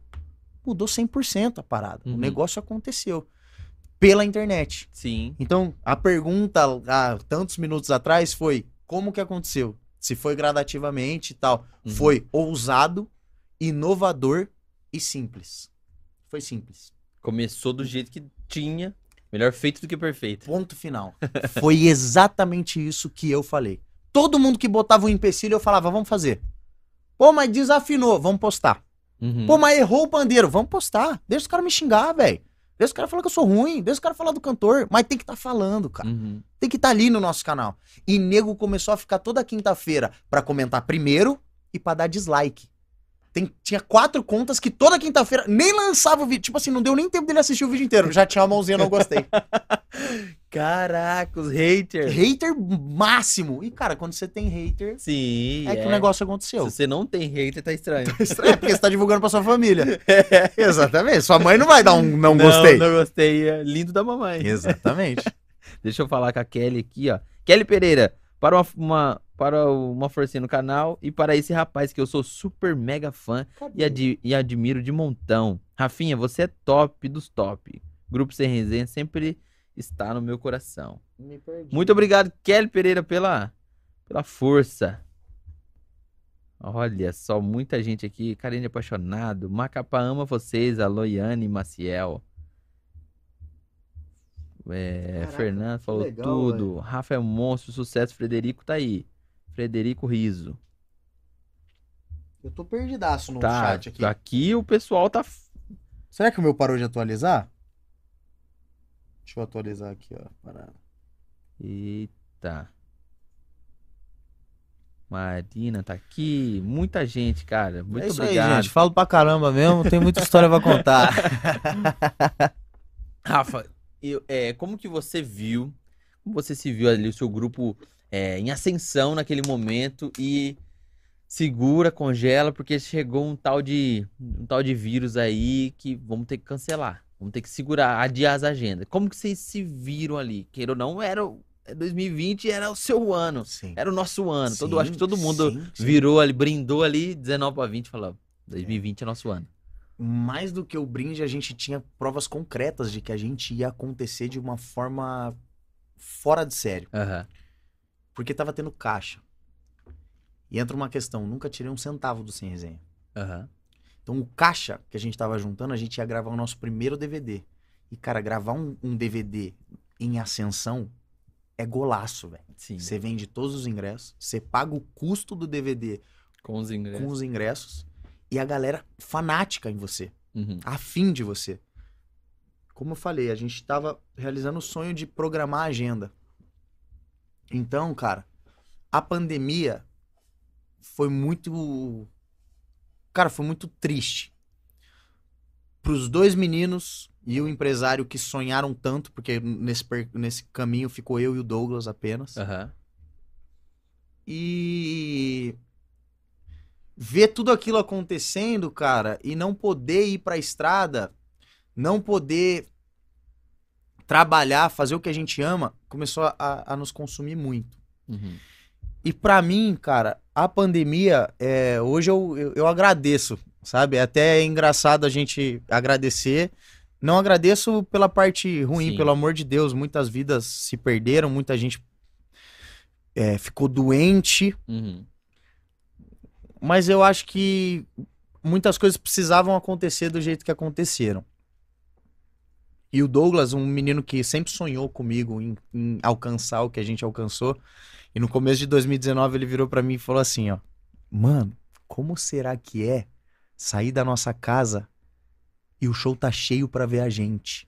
Uhum. E nesse dia a gente subiu no palco e tinha tipo mil, 1.500 pessoas pra ver a gente. E o nosso 2019 foi isso, Uhum. sold out de pessoas pra ver a gente.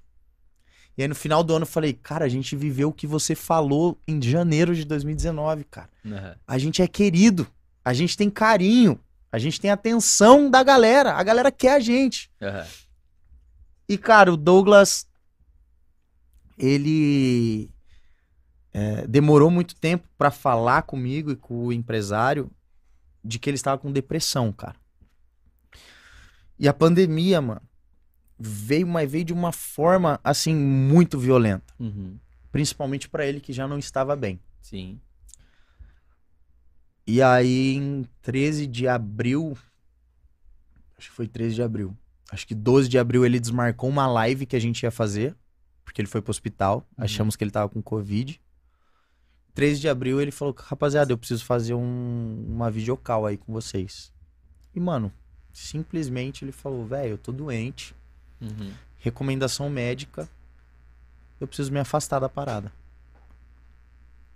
Aí eu falei: Mano, como assim? Aí ele: Rafa, eu tô saindo fora, mano. Vocal. Não dá mais pra mim. Não tô bem. Choramos, eu e ele choramos pra caramba. Ele chorou muito pra falar isso. Meu irmão, cara, eu vivi oito, nove anos da minha vida do lado do cara. Uhum. E quando eu falo viver, velho, eu vivi mesmo. Porque, cara, a gente comeu o pão que o diabo amassou na mão dos piores contratantes. E, cara, a gente viveu algo que a gente sempre sonhou. E eu acho que por isso ele tomou essa decisão com dor no coração, mas ele sempre foi um cara muito coerente, muito cabeça. Sim. Cara, ele viveu o que ele sonhou. A gente se considera vitorioso desde 2019, porque a Uhum. gente saiu do nada e fez o negócio acontecer. E eu acho que na cabeça dele não seria justo ele estar num projeto sem estar tanto no projeto. Uhum. Então a dor de um término de relacionamento a gente só entende depois que a gente melhora. Sim. E teve também o fator da depressão, que, poxa, não tem discussão. Eu, eu e o empresário falamos, cara, estamos aqui pra você, Uhum. o que você precisar, a gente sabe que não é brincadeira tal. E aí, antes de desligar, ele falou: Rafa, eu não sei o que você tá pensando, mas, cara, não desiste, não. Eu nunca vi um cara tão apaixonado por um projeto quanto você. Uhum. E, tipo, ele já tava se desconectando um pouco. A gente. Eu tava, vamos, pá, mas já não tava mais. Talvez pela depressão, Sim. já não via mais sentido naquilo. E aí eu falei, pô, mano, obrigado tal. Pô, continua aqui do seu lado. E minha cabeça, mano. Pandemia, quando volta. E não sei o quê. Aí, cara, meu pai virou pra mim e falou assim: e aí? Quer continuar? Falei, nossa, cara, vou fazer um negócio que eu não faço faz muito tempo. Não pensar em porra nenhuma. Uhum. Liguei meu videogame, chamei meu irmão que eu não via há muito tempo, porque ele trabalha das 5 da manhã às 11 da noite. Com a Uhum. pandemia ele parou, personal. Sim. Cara, jogamos videogame uma semana inteira. Até doeu os dedos, velho. Foi quando, tipo assim, mano, na segunda-feira, depois que eu passei essa semana incrível com a minha família, Uhum. sem rede social, sem nada, eu falei, eu vou fazer esse bagulho acontecer de novo. Eu vou pra cima, não vou desistir. E aí comecei a procurar o vocal. Rafa, você não canta? Canto, cara. Mas eu não levo jeito. Eu sou desinibido, eu brinco no palco, eu danço, mas o cantor, Aham. Muita gente vai brigar comigo, porque muita gente briga comigo que eu tenho que cantar mais. Mas sabe quando você não se vê fazendo aquilo? Sim. A minha função é outra dentro do Sem Resenha. Além do, do gestão de tráfego, além de tudo que eu, que eu planejo e faço, cara, a minha, a minha missão em cima do palco é levar a alegria de outra forma, Uhum. não na minha voz. É interagir, é fazer com que as pessoas se sintam parte daquilo. E talvez se eu ficasse preso ali, eu não, não ia conseguir fazer o que eu faço nos shows. Vou procurar um vocal. Cara, foi quando eu encontrei através da rede social um moleque de óculos assim, Aham. cantando com um cara tocando cavaco, ele cantando ferrugem. Falei, cara, bom. Meio desafinado, mas bom. Mas tem jeito. Porra! Segui ele. Esse menino é o Biel, que hoje é Caramba. o vocalista. Ele me seguiu de volta e mandou um direct pra mim. Mano, que da hora que você tá me seguindo. Já era, já era da gravadora, Aham. já tinha selo verificado, já era referência. A gente já tinha passado a barreira dos caras que estragaram o pagode e viramos referência pros grupos Sim. que queriam chegar lá, Aham. através da mídia não convencional, que no caso era a rádio. Aham. A internet possibilitou as pessoas a sonharem. Sim. Cara, eu sou muito fã da parada, mano. Eu gosto muito do Sem Resenha. O Douglas canta muito, velho. O Douglas já não tá, mas eu-. Como eu conto. Pô, que legal, tal, não sei o quê. Pô, que massa, vi você cantando, você é muito bom. E aquilo foi muito natural e surreal. Eu falava com ele de manhã, à tarde e à noite. De manhã, à tarde e à noite. De manhã, à tarde e à noite. Rafa, compositor dos bão, já, já fez música lá no passado com Ferrugem, Uhum. com Bruno Cardoso. Caraca. Tipo assim, ele mandou pra um amigo e o amigo pegou a música e falou: Mano, eu tenho contato com o Bruno, vamos ver Uhum. se ele termina. E, tipo, tá. Foi isso. Não, Uhum. conhe... não conheceu quem era o Biel que tava Sim. escrevendo, mas terminou a música. Fizeram essa parceria. Ele virou pra mim um dia e falou assim: Mano, tem uma música aqui que eu não sei terminar o refrão. Eu, mano, nunca compus na minha vida. Falei, ah, manda aí pra mim. E, tipo assim, em duas semanas trocando ideia, a gente escreveu uma música junto. Eu terminei o refrão junto com ele. E eu falando, al- alguma coisa falando pra mim, cara, é esse moleque. Aí um dia eu virei pra ele e falei assim, mano, e como é que é seu grupo? Ele tinha um grupo de pagode. Como é que é Uhum. seu grupo? Ele, ah, mano, é foda, a gente é mais local. O meu sonho é viver o que você vive. Aí eu falei, ah, pode crer, mano, é mó correria. E como é que são os seus pais? Não, meus pais me apoiam. Eu falei, ah, que legal. Aí ele me mandou uma música que eles tinham feito, que eles iam lançar. E eu falei pra ele, mano, você tá meio nervoso aí, né? Ele, é, mano, primeira vez que eu entrei no estúdio. Eu falei, ah, primeira vez que você entrou no estúdio? Cara, tem um estúdio. Quer vir cantar um dia aqui? De São José do Rio Preto. Quer vir cantar um dia aqui? Ele, mano, minha família é de Jaguariúna. E, mano, eu moro do lado do pedágio pra Jaguariúna. Uhum. Falei, é mesmo? Ele, é, eu já tava vendo pra ir visitar eles aí, eu vou ver a data que eu for, eu posso ir aí no estúdio? Falei, pode. Cara, antes dele vir pro. Não, ele veio Uhum. e aí eu já tinha mandado o repertório do Sem Resenha pra ele cantar no estúdio. Falei, ó, as músicas que eu tenho playback gravado aqui é isso aqui que a gente faz na, na estrada. Ô, tem exalto, eu gosto. Pá, vou cantar então. Cara, sentei na frente do, do coisa, eu opero a mesa, sentei Uhum. na frente assim, aí eu começou a cantar. Desafinado pra caramba. aí eu já mandei mensagem pro meu pai. Falei, cara, eu acho que eu errei, velho. Meu pai falou, mas é muito? Eu falei, cara, é desafinado. Ele é bom, mas ele é muito desafinado Uhum. eu já fazia aula de canto. Apesar de não cantar, eu faço aula de. Parei agora, mas eu faço aula de canto faz seis anos. Uhum. Então eu sei técnicas. Diafragma, tudo. Tirei ele do estúdio e falei: senta aqui do meu lado. Mano, legal pra caramba seu timbre. Você já estudou? Ele: não, nunca estudei. Falei, mano, tá, tô vendo isso aqui? Eu tô, mano, é o diafragma, a gente usa ele pra cantar. Uhum. Endurece a barriga. Aí endureceu. Pô, mano, achei. Então, beleza. Então vamos pegar a música do Exalta e vamos cantar frase por frase. Ele ficou olhando pra mim. Tipo, Tipo, o assim. que que esse cara quer comigo? Eu só vim cantar no estúdio. Aham. Mas topou.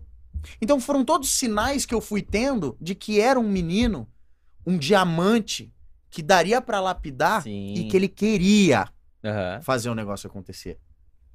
Se tiver que interromper aí de Não, algum, não, de algum tô- chat. E aí, cara, eu cheguei pra ele e, e- e dei, as- dei os toques pra ele, ele voltou lá pra dentro e ele cantou afinadíssimo. Aí eu falei, pai, É ele. ele é muito bom. Aí meu pai, tá, mas ele não era desafinado. Eu falei, cara, eu conversei meia hora com ele. Eu passei exercício de respiração pra ele, ele afinou. Ah, então beleza. Voltou pra cidade dele. E eu aqui, é ele, não é ele, não é ele, não é ele, não é. E aí, Biel, beleza? Ô, Rafa, beleza, e você? Mano, seguinte, vou te falar uma real. Ontem, o Douglas saiu do Sem Resenha. Ontem.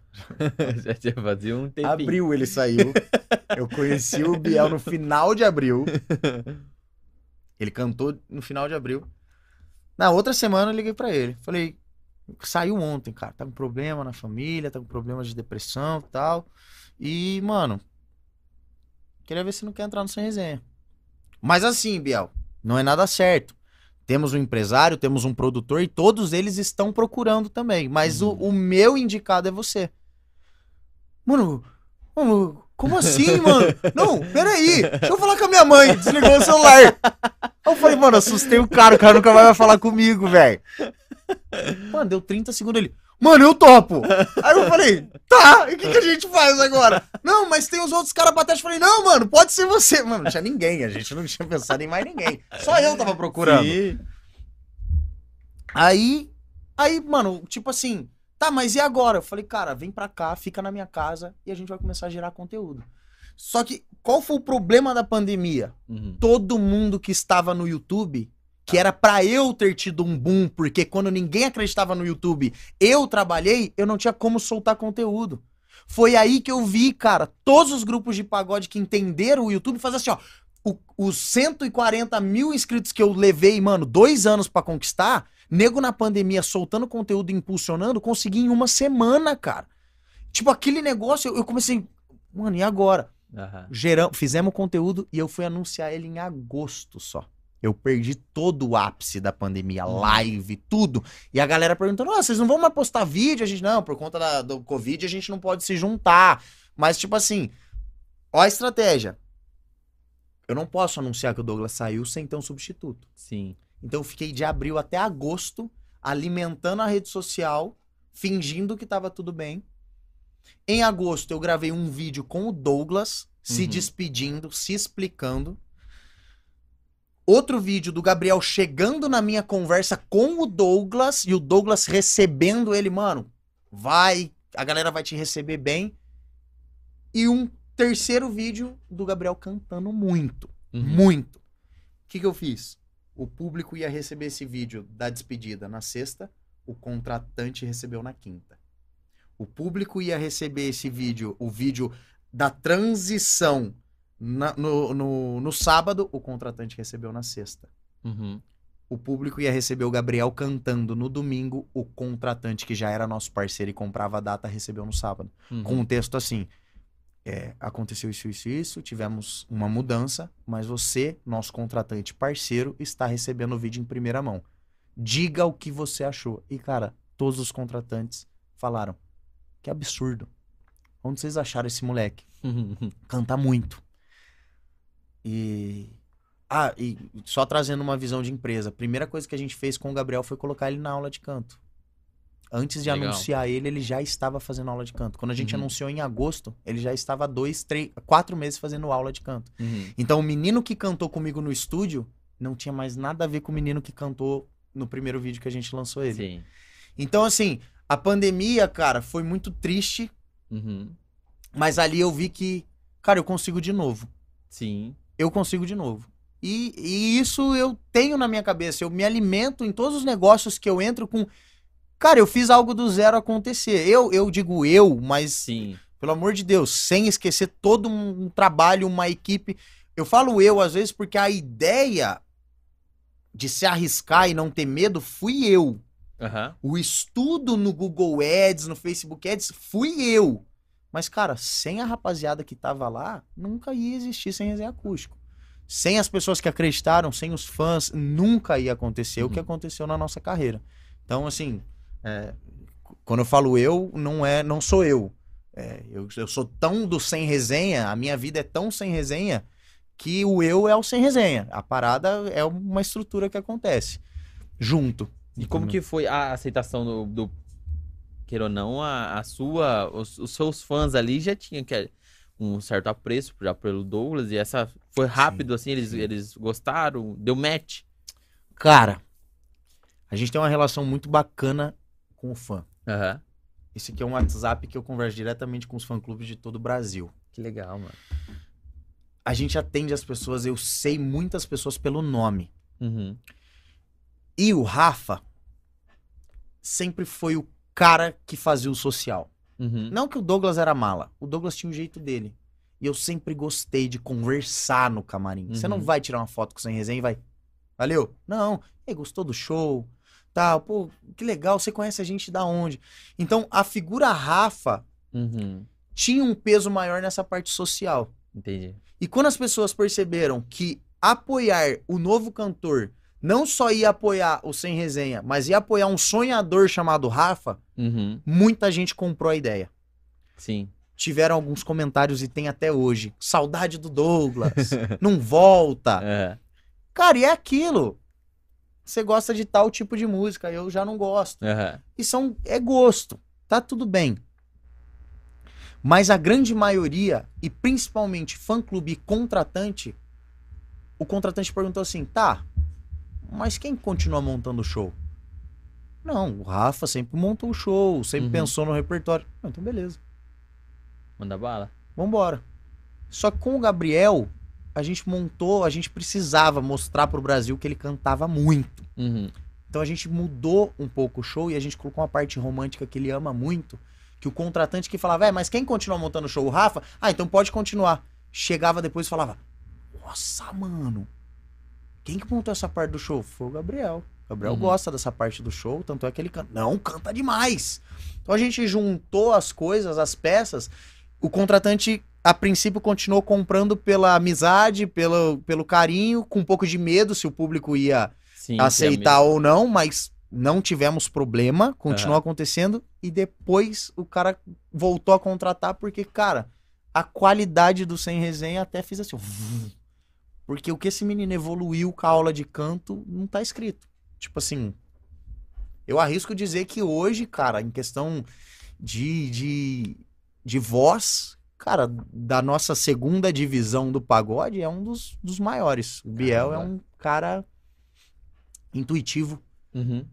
sabe fazer muita coisa com a voz, sem saber, sem entender a aula de canto, simplesmente falou pra ele, cara, o, isso que você tá fazendo chama melisma. Uhum.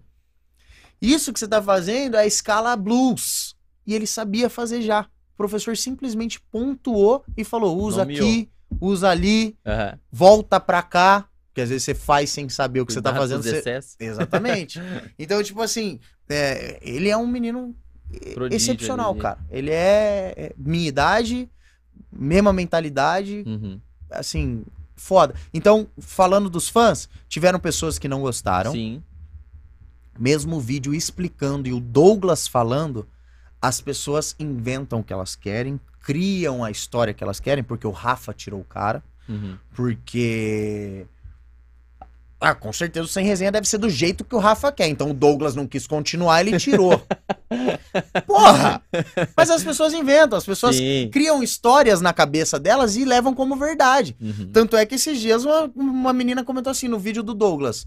Meu, mas o que, que aconteceu com ele? Um outro, um outro usuário colocou câncer. Eu falei, gente do céu! Meu Deus. Da onde vocês tiraram isso, cara? O cara tá, o cara tá com um problema de saúde. Sim. Mas o cara acredita que é câncer. Aham. E, e ele vai soltar em todos os comentários que alguém perguntar o que aconteceu com o Douglas. Ele vai falar acreditando naquela verdade. É Ou então pra, dis- pra disseminar a informação errada. Não Aham. sei qual que é o pensamento de quem É, tá ali zoeira atrás do é- do computador, entendeu? Então, tipo, tiveram, teve, teve gente que, que não gostou e pagou a língua, que foi no show e falou: Nossa, que Uhum. da hora, velho. Teve gente que falou: É, eu preferi o Douglas, mas continuou acompanhando Sim. porque a única coisa que eu respondia pra galera que eu tinha mais intimidade que falou: "É, Eu preferi o Douglas é. Então não tem o que fazer. É, Os vídeos do Douglas estão no YouTube. Não. Continua assistindo. sim. Se você não gosta, me desculpe. Paciência. Não tem volta. A coisa foi isso e tá tudo certo. Mesmo porque quando o Douglas saiu, não foi vou dar um tempo. Ele Uhum. falou: estou me afastando do projeto e não vou voltar. Sim. Então, cara, não tem esse romantismo, um dia ele vai voltar. Não tem essa. Tá bem com a família dele, tudo certo com ele, seguindo uma outra parte profissional, saiu da música, tá em outro ramo e tá feliz, cara. Uhum. Então, tipo assim, não gostei, para de acompanhar. Ah, eu não gosto do Justin Bieber. Não escuta o Justin Bieber. É simples. Simples. Não suporto o Pablo Vittar. Não escuta. Não É. gostei do Gabriel. Não escuta. Não É- gosto. Ah, não, mas É, a, a internet é doente. é, tem essa é parte da, doente. da E, e esse, toxicidade. esse lance que você tocou no assunto, não sei se você ia puxar pra alguma coisa, mas, cara, aconteceu um negócio que o cara pegou e comentou assim. Porra, galera, gosto de todos os vídeos de vocês, mas esse o cantor desafinou. Cara, eu peguei o usuário dele e procurei em todos os vídeos do canal. Ele não deixou um comentário positivo. Eu respondi pra ele. Falei, pô, irmão, desculpa pela qualidade do vídeo. Mas pelo jeito que você gosta de todos, por que, que você não comenta coisas positivas no que você gosta? Ele respondeu, pô, irmão, verdade. Então, tipo assim, as pessoas estão tão acostumadas a falar mal Sim. e ter atenção quando elas falam mal, Uhum. que elas esquecem de chegar às vezes pra você e falar, cara, seu podcast é maneiraço. Aham. Pô, que legal a sua ideia de entrevistar pequenos empreendedores. Entrevistar uma galera que tá numa faixa de, de ganhos não tão astronômicos Aham. que pode me incentivar. Não. Se um dia você fizer um podcast que, tipo, saiu do ar, deu alguma coisa errada, o cara que acompanha todos os seus podcasts vai ser o primeiro a falar: Ô, irmão, porra, hoje travou, hein? Pô, cara, você é inscrito do canal que eu nunca vi você aqui. Nunca deixou uma mensagem Exa- legal. Porra, nunca deixou um joia. Aham. Mas a galera é doente, cara. Sim. A galera, entre aspas, não generalizando, mas a internet vive disso, né? Vive das coisas negativas. E, porra, Soltam isso e achando que ninguém tá me vendo, né? Ninguém tá me vendo aqui, eu vou É. colocar o aqui. cara que tá. O cara que critica o nosso trabalho, que é uma exposição gigante, Aham. ele não imagina o peso que uma palavra negativa pode fazer na cabeça de um cara que perdeu um vocalista, cara. Uhum. Cara, eu sou um puta de um batalhador. Eu não desisti do projeto. No meio da pandemia, eu perdi o meu vocalista. Sim. E eu não quis desistir. Sabe por quê? Pra continuar levando, pelo meu sonho, mas pra continuar levando coisas boas pra pessoas que merecem através da nossa música. Pro cara chegar e falar, fica uma bosta. Cara, eu passo 12 horas dentro do estúdio. Eu pago uma equipe. Aham. Eu edito o vídeo. Pra você simplesmente chegar e falar, ficou uma bosta. Cara, você não tem noção nenhuma do que você tá falando. tem muito peso por trás de um comentário Claro. ruim, cara. Tipo assim, cara, pode ser que um cara pare de fazer um vídeo. Recebeu quatro. Se o cara não tá focado, ele recebeu quatro coisas negativas, ele desiste, cara. Sim. E vai ser um cara frustrado. É, Tipo assim.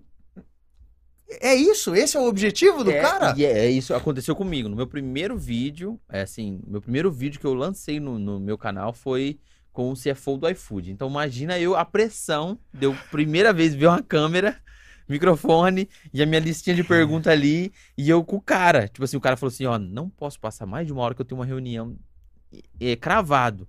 E eu tá, e a mão suando. E eu Timer. é, rolando ali e eu fiz as perguntas tudo. Mas eu, eu tô explicando por questão do nervosismo que eu tava sentindo naquele momento. Aí, beleza, postamos o vídeo, tudo. Veio um cara e falou assim: É, o, entrevistar, o entrevistado é bom, mas o entrevistador é ruim demais. Fala pra dentro. o meu primeiro vídeo, mano, do canal. Aí eu peguei, olhei assim, falei, vou comentar? Não, deixa. Por quê? Eu vou fazer o quê? O cara não gostou, paciência. É, entendeu? paciência.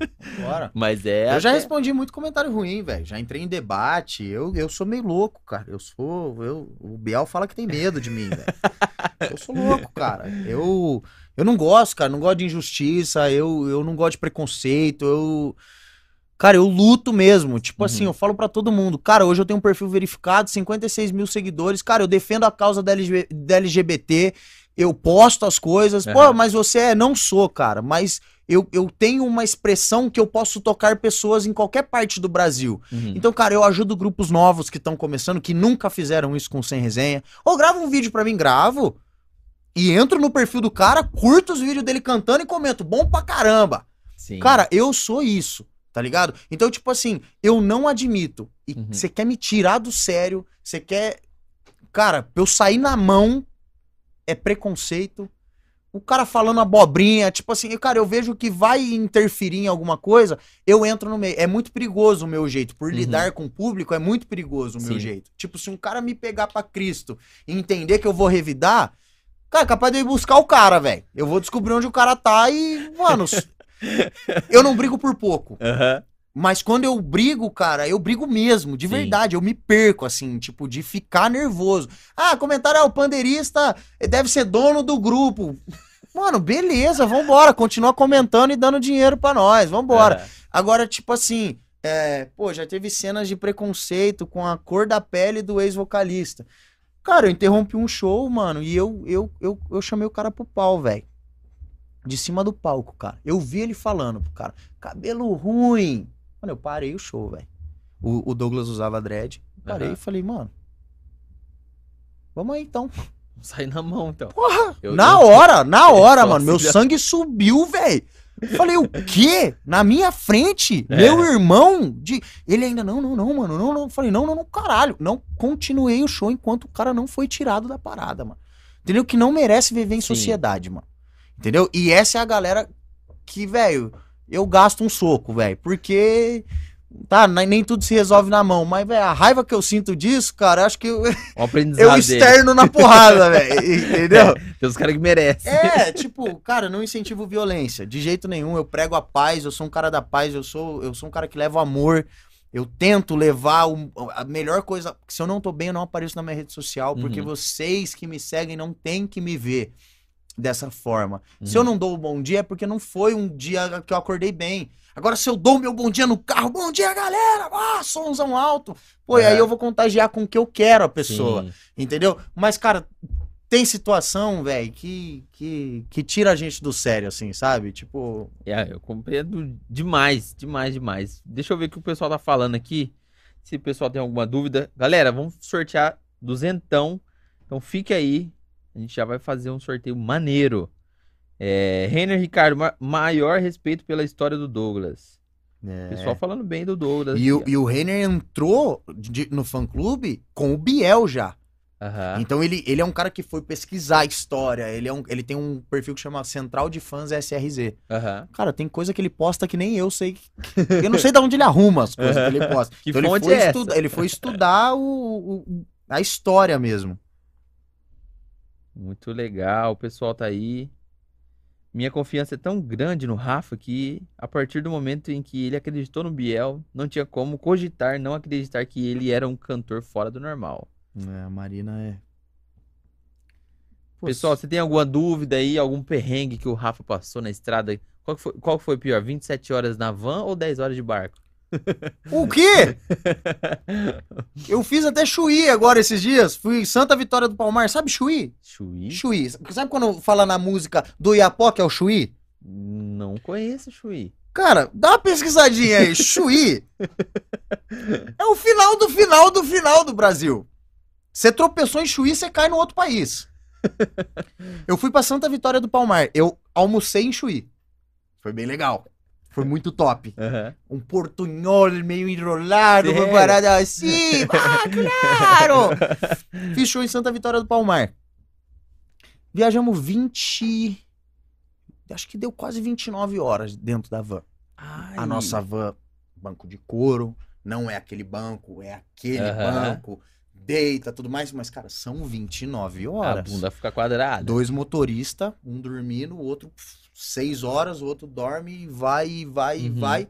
E fiz o Iapoque.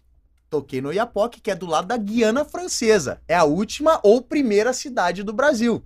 Nós somos o primeiro show de pagode atração nacional a tocar no Iapoque. Iapó. Foi essa semana, foi essa, esse, foi em novembro, foi, Uhum. é, foi, não, foi novembro? Acho que foi novembro, foi ano Ano passado. É.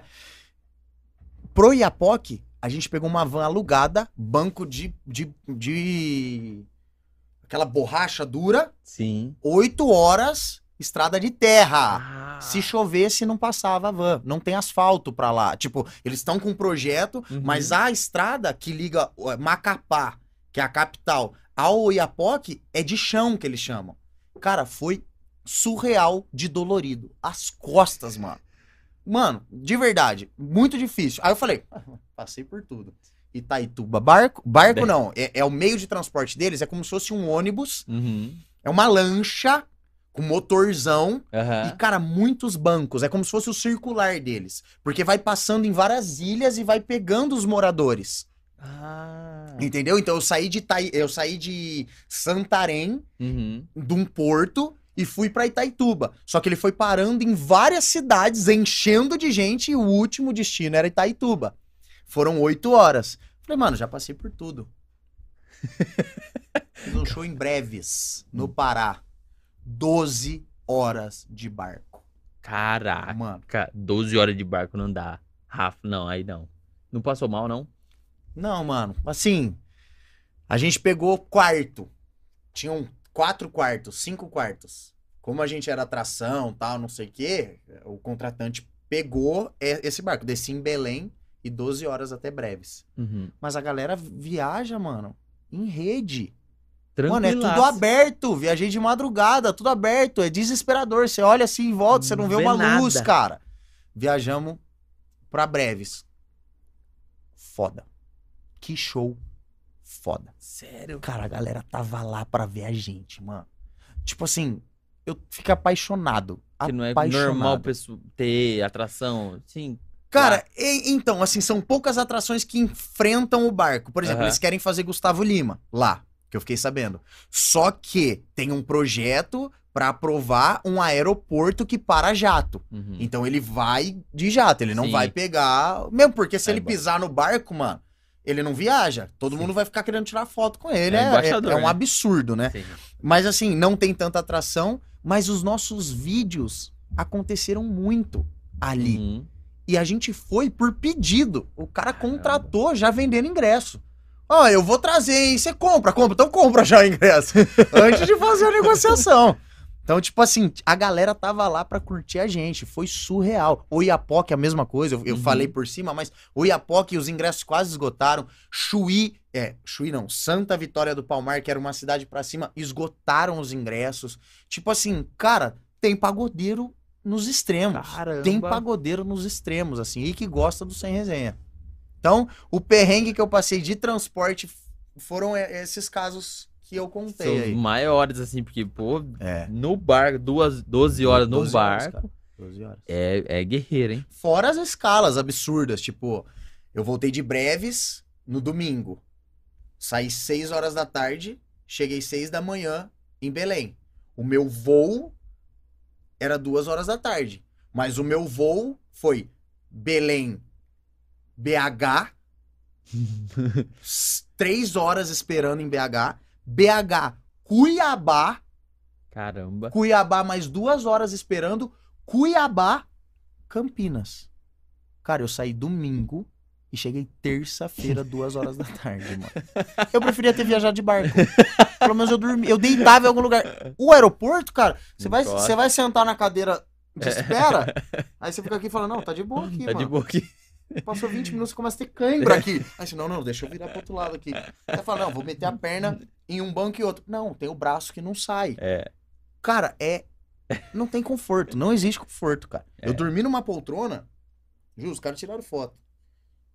Assim, mano. Porque eu não estava aguentando mais. E a Eu galera- tava aqui, ó, assim, ó. Os caras, mano, aonde vai? Eu, mano, eu tô quase caindo, velho. Eu tava muito cansado. E a galera Muito fala, cansado. nossa, vida maravilhosa que o, Ah. o Rafa tem. de- É. É louco, Conhece o Brasil viaja, inteiro. Conhece o É. Brasil todo. Viaginha de avião, de aeroporto em aeroporto. Fora que você gasta 14 reais uma água, né? Milionário. É, você, você quer comer um pão de queijo, você gasta 32 no pão de queijo. esquece, esquece. É. Mas não reclamo não, cara. Não. Eu acho que é dom, eu acho que levar coisas boas através da música é um dom, cara. Então, se a gente tiver que passar por, por o que for, eu vou passar pelo que for. Se tiver que vou no Iapoque, cara, é a maior prova de amor à arte, não é nem pela grana, velho. Sim. É, é isso, cara, é esses perrengues. E chegar lá aqui, ó. Ser bem recebido. Cara, eu fiquei num hotel ridículo no Iapoque. Não tinha nem água quente, velho. Juro pra você. Foi descaso total do contratante. Descaso. Mal preparado. Cara, subi no palco e fiz um puta show. Depois eu ainda soltei o verbo na rede social. É, galera. Ó aqui o chuveirão. Mano, chuve... Hum, cama, velho. Assim, ó, isso aqui devia ser mais, mais macio que a cama. Tá ligado? Mas fui e fiz o meu trabalho. Porque as pessoas que estão lá não tem nada a não tem ver. nada a ver com isso, cara. É, valorize seus. Nossa, fala nada. ó, o pessoal tá aqui, ó. Guia to... Thaís Vale, amo demais o Rafa. Mas tem gente me elogiando aqui também, ó. Guia top. Lidiane, muito obrigado, Lidiane. Que Achei que legal, só vieram pelo Rafa. Mas não, alguém veio por mim. Inclusive, quantos inscritos você tá no canal? Estamos aqui com um pouco mais de 2 mil, 2 mil inscritos. 2.280. Pra galera falar no chat, eles tinham que se inscrever, né? Sim. É. Isso aí, galera. Isso aí. Se inscreva no canal, galera. É. Se inscreva no canal e se você puder, manda aí o link pra mais uma galera aí, pô. Sim. Fala, ah, o Rafa tá falando besteira lá. Rafa tá falando mal de pessoas. Nossa, aí vai bombar a live. Aí, aí. tá. É. Rafa vai, vai falar quem presta e quem não presta, hein, gente? Aí Depois do comercial. Galera, venha. Só consigo lembrar do vídeo do aeroporto e principalmente do Manteiga. Cadê? Deixa eu ver. Marina falou. Lembrar dos vídeos em aeroporto. Ainda pegou chuva antes de ir pro aeroporto. Os perrengues e quem vê, né? O Renner falou: a central descobre tudo. Ó, a Thaís tocou num ponto muito legal. Eu tenho tanta proximidade com os fãs que as meninas. De... A Thaís é de Belém. Uhum. Elas foram ver a gente no porto antes de embarcar pra Breves e eu compartilhei um medo que eu tava. Eu falei, eu tô com medo de não agradar o público de lá. Uhum. Porque lá, você imagina que é aquela, pa- aquela pegada de pagode. Tará. E, cara, é isso. É. Tanto é que a banda que tocou antes da gente, animadíssima. Fazendo esse estilo. E, cara, a gente entra com, porra, ainda gosto de você. Falei, eu falei, falei até pra Thaís, falei, cara, eu. Eu coloquei uns blocos de carnaval no meio pra dar Uhum. uma agitada. Resumindo, no carnaval a galera não veio. Nos pagodes, a galera tava querendo aquilo. Aquilo Uhum. que a gente tem pra entregar era o que a galera tava querendo. Eles, eles tinham normalmente aquilo e aquilo é o diferencial Exatamente. que vocês Igual a banda que tocou antes da gente, tem várias que tocam. Sim. Mas o pagodinho, pagodinho mesmo, eles estavam sentindo. Eles estavam querendo. Não que não tenha banda de pagode lá, Aham. pago- que, que faz um pagode legal. Porque toda parte do Brasil tem banda boa de pagode. Mas como eles estavam comprando o ingresso de um grupo de pagode, eles estavam esperando um pagode nosso. Sim. Entendeu? E às vezes, por a gente fazer muita versão, a gente às vezes fica com esse medo de, pô, talvez a galera que vá no nosso show não é pagodeira. Uhum. E sim curte outros estilos, entendeu? Mas o pagode é pagode. Pagode, não tem como errar. Tem Não tem como errar. Deixa eu fazer aqui o sorteio. Duzentão. Vamos ver quem vai levar hoje duzentão pra casa. A, a- a Marina gastou um dinheiro aqui, hein? Gui, você é um lindo. Parabéns Ah, pelo não. canal. Não é possível. Não é possível. Eu vou voltar pra ler isso aqui. Olha só. Parabéns. Muito obrigado, Marina. Você é- vai ser sempre bem-vinda aqui, viu? Fique à vontade. Quem ganhou duzentão? Arroba Zazá underline Gomes 20. Marcou aqui, ó, arroba casal 2005 e arroba Sandler Rafa. Arroba. Zazá underline Gomes. Se ela não tiver ao vivo, a gente sorteia outra pessoa. Então ela precisa estar aqui ao vivo Ela com a gente. responder que é ela. Precisa que estou aqui. Ah, tá. Então vamos ver se aparece aí. Enquanto isso, eu queria que você desse uma dica pra quem tá começando, pra quem tá, tá nessa pegada de que, pô, quero formar um, um grupo, quero cantar, ou ter um sonho e estou desacreditado. Tá. Legal. É... Cara, eu vou ser um pouco mais duro do que eu vejo uma galera falando. Aham. o não desacreditar do seu sonho, ele é muito importante. Não deixe com que as pessoas falem que você não consegue. Mas, cara, faz por onde? Não adianta você falar, eu sei que vai dar certo. Porque eu vi num podcast que o cara falou que eu não posso desacreditar do meu sonho. aham. Cara, se você não for estudar, se você não pagar o preço que você tem que pagar pelo sonho, você não vai viver o sonho. Então, não é só você acreditar.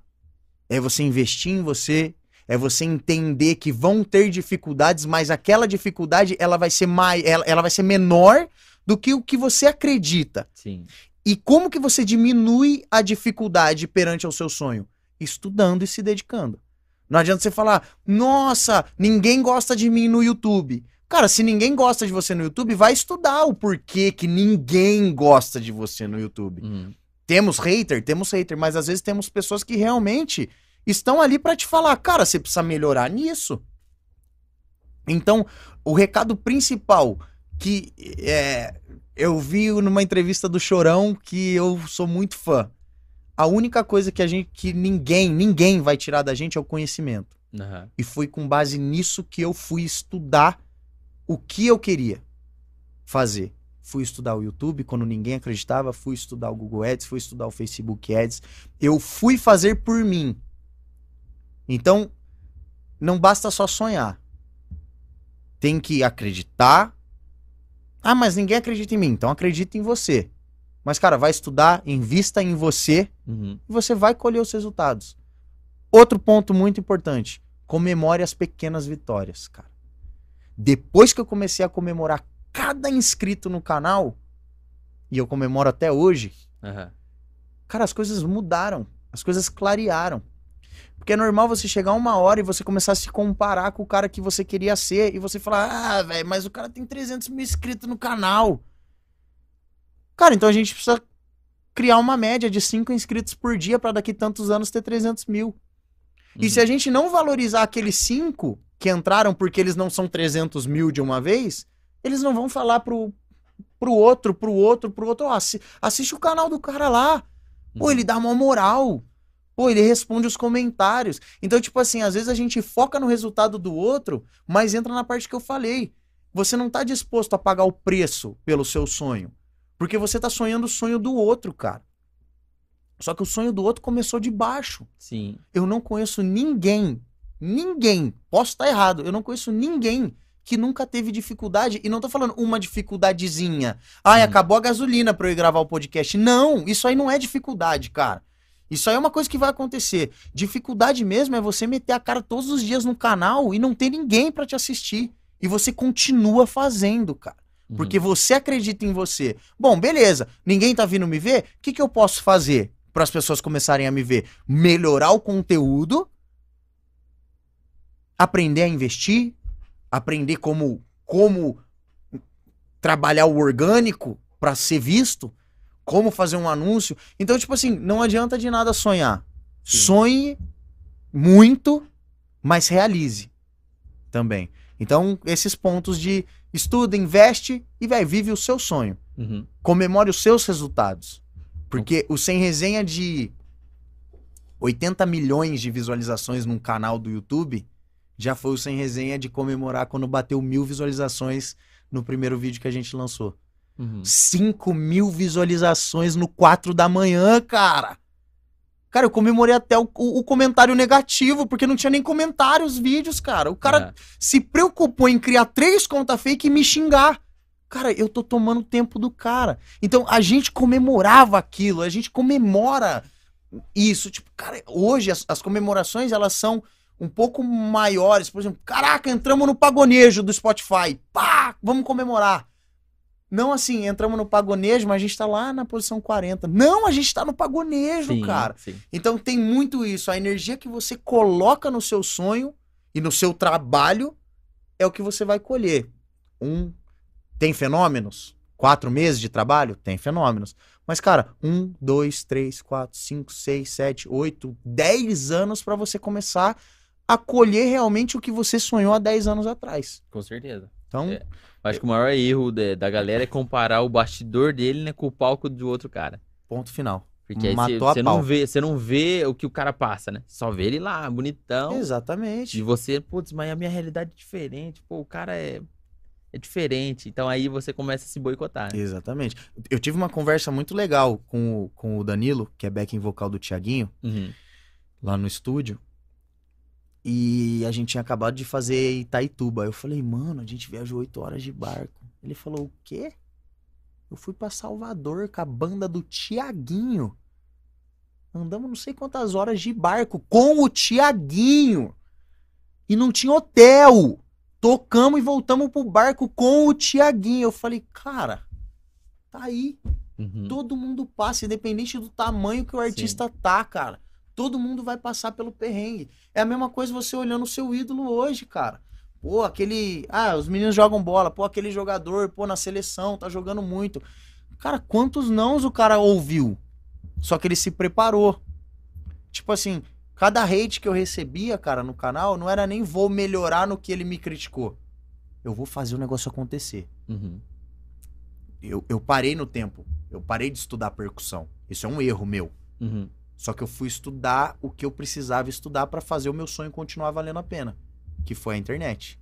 Entendeu? Tenho essa deficiência de voltar a estudar o que eu executo no palco. Aham. Mas no momento em que eu tava, ou eu caía de cabeça pro que poderia mudar a carreira do Sem Resenha, de da água pro vinho, ou eu ia continuar sendo um pandeirista e ah, alguém fala: "Nossa, cara, você estudou, você toca muito, hein?" Só que não era isso que eu queria, eu não queria esse reconhecimento. E não quero esse reconhecimento. Eu não, não sou um cara que almejo ser o melhor pandeirista. Sim. Mas, cara, hoje eu tenho reconhecimento pelo sem resenha. Pelo formato sem resenha, a história sem resenha, O eu case. tenho esse. É um case de sucesso. Sim, exatamente. Então, eu, eu fiz por onde? Eu estudei. Estudei, fui atrás. E, cara, o nego fala, pô, velho, mas eu não tenho dinheiro. Cara, você tem um celular? Você tem internet? Cara, o que você pesquisar no YouTube você vai achar, mano. Começa com o que você tem, né? As pessoas me pagam pra fazer anúncio hoje. Uhum. Só que se as pessoas que me pagam parassem pra pesquisar no YouTube como faz um anúncio no YouTube, eu ia perder meu trampo. Aham. Mas ninguém tá disposto a pagar o preço de estudar pra ser o seu próprio gestor de tráfego. Aham. Ou o cara não tem tempo, e, e isso é normal, Sim. mas assim, digo de artistas que estão começando nem se preocupar em entender o que, que é tráfego pago Uhum. que pode mudar a carreira do cara. Da água pro vinho. Assim, um vídeo bem impulsionado muda o seu posicionamento na mente do seu contratante. Você já deixa de valer mil. Você já tá valendo dois. Uhum. Porque, cara, você tem público na internet. Então, tipo assim, falta querer ir pra cima. A nossa geração, acho que por ter tanta. Olha isso. A nossa geração, por ter tanta informação, ficou desinformada. Aham. É obesidade de informação, né? Exatamente, cara. Qualquer coisa que você quiser pesquisar, você acha. Mas tem gente que não quer pesquisar. Sim. E tá tudo bem pro cara. Tá legal. Tipo, eu não julgo o cara que quer parar no tempo, eu não julgo, cara. Se pra Uhum. ele tá legal, ele tá sobrevivendo assim, beleza. Mas, cara, tem como evoluir. Até onde você tá, tem como você evoluir de graça, velho. Ah, mas o Rafa fala isso porque, cara, a família dele é, tem uma condição, a família sempre apoiou. Cara, meus bagulho, meus bagulho. Eu sempre falo pra todo mundo, velho. Aham. Meu pai nunca chegou pra mim e falou: Ué, eu tenho que pagar meus bagulho, cara. Uhum. Ele nunca chegou pra mim e falou: Ó, tá sem dinheiro aí, né? Cara, eu trampo que nem um. com- Enfim, eu trampo muito pros outros. Porque eu penso na minha, no meu futuro. Ah, Rafa- ah, Rafa, sem resenha não te dá dinheiro? Cara, sem resenha tudo que ganha reinveste. Porque é um pensamento da empresa. Sim. Então eu tenho que me manter de outra forma. Cara, eu tenho clientes. Às vezes eu escuto coisas que eu não precisaria escutar. Cara, eu tenho uma família boa. Eu não precisaria estar trabalhando pros outros. Mas, Aham. mano, meus bagulho, meus bagulho. Sim. Se eu quero comprar minha, minha casa, se eu quero comprar meu pandeiro, se eu quero viajar, cara, o dinheiro é meu. Uhum. Meu pai nunca, depois que eu tive responsabilidade, nunca chegou pra mim e falou: Não, o que, que você quer? Um celular novo? Não, eu compro. Não, cara. Nunca, nunca, nunca, nunca. Então, tipo assim, a galera vê de fora, acha isso, acha aquilo, mas, cara, não é a realidade. Sim. E isso me tornou quem eu sou. Tipo, eu vejo colegas que cresceram comigo da mesma realidade financeira que eu tenho, que, cara, são uns babaca, velho. São uns babaca. É aquela realidade, é o mundo deles. Eu nunca quis viver aquele mundo. Uhum. Nunca quis. Eu sempre quis buscar algo a mais. E isso me tornou um cara curioso, um cara proativo. Eu não consigo ver um problema e não, resolver, e não tentar resolver. Uhum. Porque, tipo assim, cara, eu tô. Eu quero crescer, mano. Eu tenho fome de crescer. Eu tenho, eu tenho, tenho fome de, de conhecimento, de Evoluir. conteúdo. Exatamente. Aham. Hoje eu já quero estar melhor do que, do que ontem. E, e assim por diante. Tipo, eu até me cobro muito. Eu falo, nossa, cara, eu não tô tendo ideia pro sem resenha, cara. Aham. Aí eu surto, aí eu paro e vem um insight. Eu falo, não, cara, eu ainda sou produtivo. É, Sabe? Aham. qual que é a parada? Tipo, eu não, não consigo parar e falar, ah, tá bom. Beleza. Tipo, sem resenha é cover. Cara, eu não quero ser cover. Uhum. A gente já tá planejando, velho, mais num monte. A gente é cover tendo música autoral. Porque o que vende a gente é cover. Mas, cara, o Sem Resenha desde julho de 2019, quando a gente tava vivendo aquela loucura de show, eu sentei com, com o Douglas na época e falei, cara, não é isso a carreira artística. A gente tem que aproveitar o máximo que der. Porque a hora que passar essa onda a gente não vai mais fazer show. Então lá a gente já começou a pensar em autoral, em DVD, em tipo assim, eu não consigo ficar acomodado. Ah, tá enchendo a agenda? Tá, mas eu quero mais. Sim. Eu quero subir no palco e a galera cantar a minha música. Eu não quero que eles Aham. cantem a notificação preferida do Zé Neto Cristiano. Cara, é minha música. Sabe, Sim. eu tenho esse desejo, eu tenho esse sonho. E, cara, é o próximo passo. A gente vai realizar. Isso eu tenho uma certeza muito grande dentro de Uhum. mim de que a gente vai realizar. A gente sabe por onde ir. Às vezes Deus abençoa muito mais do que a gente tá esperando, né? Mas, cara, eu tenho essa convicção por saber qual qual caminho trilhar, ou pelo menos qual caminho arriscar. Não significa que, que, que eu vou acertar de primeira, de segunda, de terceira. Posso acertar? Posso. Mas, cara, tô disposto a, a Já- pagar já o preço. passou tudo isso já, né? Pô, Exatamente. já são 11, É. 11, quase 11, anos 11 já, anos de, já de- de sem resenha, então tem coisa, tem novidade vindo, então. Tem. Tem. Tá no forno. Cara, a gente acredita muito, assim. Tipo, a gente vai lançar um estilo que ninguém faz, mano. Uhum. A gente juntou tudo que a gente gosta de escutar. Cara, é um pagode trap, Uhum. só que de verdade. Sem medo do que vão pensar da gente. Porque hoje tem alguns produtores que botam lá uma batidinha, mas fica aquele pagodão carregado. Aham. Cara, a gente chegou, sentou com o meu sócio no estúdio, que é um produtor musical absurdo, e falou: Cara, a gente quer algo diferente. A gente quer impactar, a gente quer chocar pro negativo ou pro positivo. Tipo assim, a gente juntou a parte romântica do Biel, que canta demais o romântico, muito. Uhum. Letras legais. Cara, meteu pesadão uma parada eletrônica no som. Tem o meu pandeiro lá, tem o cavaquinho, mas o negócio é. Sabe? Uma Aham. parada assim, um beat criado mesmo. A gente tá muito ansioso. A música tá. As cinco músicas novas estão tão prontas já faz, tipo, cinco meses. Só que, cara, eu não vou lançar sem estratégia. Não Uhum. vou lançar sem dinheiro. Eu sei como funciona o, o mercado. Eu, mais que ninguém, sei como Sim. funciona. Os caras falam, não vai lançar. Enquanto eu não tiver caixa que eu perdi todo na, pandem- na pandemia, não vamos lançar, mano. Uhum. Vamos fazer show, vamos ganhar dinheiro. E depois a gente vai investir no próximo passo, que é explodir uma música autoral. Novidade, hein, galera? Novidade. Se preparem aí. Coisa boa chegando. A Zazá tá aí, chegou, ganhou os duzentão, então chama a gente lá no arroba miojãocast pra você, é, pra gente fazer, mandar o seu pix lá, pra você mandar o seu pix. E pra você que não entendeu nada, falou, "Não, onde que tá rolando esse sorteio? Onde rolou esse sorteio? Siga a gente lá no arroba miojãocast pra você ficar por dentro de todos os convidados e como funcionam os sorteios. É, eu, eu queria pra gente finalizar, é, Quanto você- tempo a gente tá aqui? já estamos aqui já uma... Ah. Umas duas horinhas já. Caraca, velho. Falo pra caralho, mano. Pra gente finalizar, eu queria que você desse uma, uma dica pra quem tá bateu ali no fundo do poço, igual igual vocês chegaram ali naquele momento, sabe, de é, pô, a gente tá fazendo show, ninguém gosta da gente, Sim. e pô, os caras não ligam pra gente, os caras nesse momento que a- o cara talvez ele fala, putz, eu tô nessa profissão, não tô gostando, eu não sou não sou bem valorizado, eu não eu preciso de um fôlego novo, sabe? Preciso me, me encontrar. Que que você qual que é a dica, o empurrão que você daria pra esse cara? Pensar nas palavras. Muito importante isso, cara. Porque é um momento complexo, né, cara? É um momento que muito, muita gente vive Sim, sim. nesse- ainda- nessa indecisão, né? De que lado eu vou, pra onde eu vou. É... Vamos lá.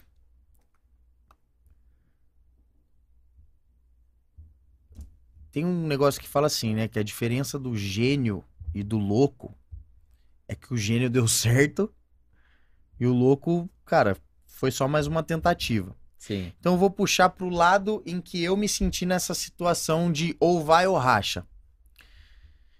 Eu queimei as pontes Uhum. e me joguei no que eu acreditava que era o caminho. Queimar a ponte é fui, já era aqui, Exatamente. não volto pra da trás mesma mais. forma da história que fala que ele, eh, o exército tinha 200 Uhum. Contra 1500. Só que o único que viu que tinha 1500 foi o general. Os soldados dele não viram. Então o que, que ele fez? Ele levou o exército dele para um penhasco que atravessava só por uma ponte. E depois que os 200 passaram por lá, ele foi e cortou a possibilidade de voltar pra trás. Aham. E os 200 enfrentaram o exército de 1500 porque ou eles matavam ou eles matavam. Aham. Não tinha como voltar pra trás. Trazendo pra parte profissional, por exemplo, não estou feliz onde eu tô. Pô, pro Rafa é muito fácil falar isso, tal, tal, tal, porque nunca se viu. Eu nunca me vi numa situação como essa. Uhum. De, porra, eu não tô feliz, mas eu tenho que trabalhar com isso, eu tenho que fazer pra me sustentar e tudo mais. Mas a, a dica, o pensamento que eu tenho pra tudo. Cara, se você acredita realmente que é aquilo, não adianta você ficar com um pé na ponte e outro pé na batalha. Uhum.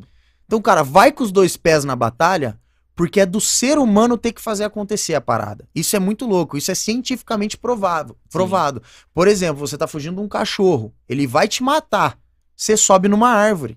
Você nem sabia Que se um dia você chegar e falar, vou subir de novo, você não sobe. Aham. Então, o instinto do ser humano é fazer acontecer. E todos os empreendedores que eu conheço que surgiram do nada foi que largaram o trabalho que botava comida dentro de casa, começaram um negócio do zero e hoje são milionários. Aham. Porque o passar fome para eles não era uma condição. Eles não, eles não iam passar fome. Aham. Ou eles faziam acontecer, ou eles faziam acontecer. Então, é, o Gustavo Lima deu uma entrevista e falou: a- a- o cara virou e falou assim: e, e se não der certo? Você tem um plano B? Ele, não, eu só tenho plano A. Porque Uhum. vai dar certo. Porque, e aí você fala, nossa, convencido. Não. É uma ideia de vida. É, uma, é, uma, é um pensamento de, cara, eu vou ter que fazer dar certo. Não tem que ter plano B. Ah, mas se não der certo esse trampo, não. É esse trampo que você quer? É isso que você acredita? Essa é a sua empresa? Então, cara, vai nela. Vai nela. Ah, não tem dinheiro pra investir. Ache meios pra investir. Entendeu? Então, assim, eu não consigo falar numa situação extrema. Porque é uma coisa muito Complexa. complicada Aham. de se falar. Mas o que eu posso dar de dica é procure estar feliz aonde você tá. E, cara, agarre com todas as forças do mundo. Até as que você não tem, você tem que usar pra fazer o negócio dar certo. Uhum. Então, eu acho que é isso. Queimar as pontes é a, é o- é a minha. É, é- foi algo que entrou na minha cabeça em 2017 e eu Nunca lembro saiu. dessa história pro resto da minha vida, cara. Sensacional. Sensacional. Rafa, queria agradecer. Esquecemos de alguma coisa? Não, Não. acho que não, mano. Queria agradecer você estar aqui com a gente, dar essa moral, muito, um papo muito legal. Eu tô, e- se ninguém pegou nada, eu, tô- eu absorvi muita coisa, aprendi muita coisa. Então, muito obrigado por Pô, você estar legal. aqui com a gente, cara. Obrigado, obrigado eu. É, virei um, um assinante, um fã do canal. Agora um fã seu, conhecendo você mais de perto. É, nós estamos numa posição de levar entretenimento, eu pela Uhum. música e você pelo conhecimento, por histórias, por entrevista. É, a gente dificilmente é valorizado. Uhum. Então, cara, continue. Eu sei que você nem pensa em parar, mas, cara, continue porque as coisas acontecem pra quem trabalha direito, pra quem não Sim. passa por cima de ninguém, pra quem tem a humildade de ouvir, de entender, de aprender, mas que também quem tem força de vontade. Por exemplo, você não tá aqui por números, cara. Você tá Uhum. aqui por algo maior. Sim. Eu não tô na música por dinheiro, cara. Eu tô na música por algo maior. E esse algo maior hoje se tornou mudar o cenário musical. Uhum. Eu quero mudar o cenário musical. Eu quero fazer com que os grupos se apoiem. Eu quero fazer as pessoas, os, os grupos de pagode e os músicos entenderem que não é concorrente, cara. Sabe? Tipo assim, cara, somos todos parceiros e a gente pode se ajudar. Se eu ajudar um grupo, ele não vai tirar o meu lugar. Aham. Pelo contrário, a gente vai conseguir rodar as casas fazendo. Entendeu? Então, tipo assim, é, eu, tenho um, eu tenho um objetivo maior de estar na música hoje. Quero sobreviver, quero viver bem. Quero, tenho esse desejo. Mas não é hoje o foco principal. O foco principal é mudar a cabeça de baixo. A gente precisa Uhum. mudar uma base. Porque o topo não muda mais. E todo mundo do pagode sabe o que eu tô falando. Aham. O topo não muda. Quem já tá lá não muda. Quem tem que mudar é quem chega de baixo. Sim. Então, se a base mudar, a gente vai ter uma base pra sempre. Todo mundo vai ter oportunidade. Então, eu acho que você também tá aqui por algo maior. A informação, como a gente disse, ela é muito fácil de se achar hoje, Uhum. mas de qualidade é muito difícil. Sim. Então, poxa, um podcast em que você traz pessoas que eu vi as entrevistas assim, tipo, eu até falei, cara, o que, que eu vou falar, né? Porque, cara, eu não sou um cara pessoalmente que, tipo assim, tive uma grande ideia que eu, Rafa, sou o dono de uma, de uma Aham. coisa.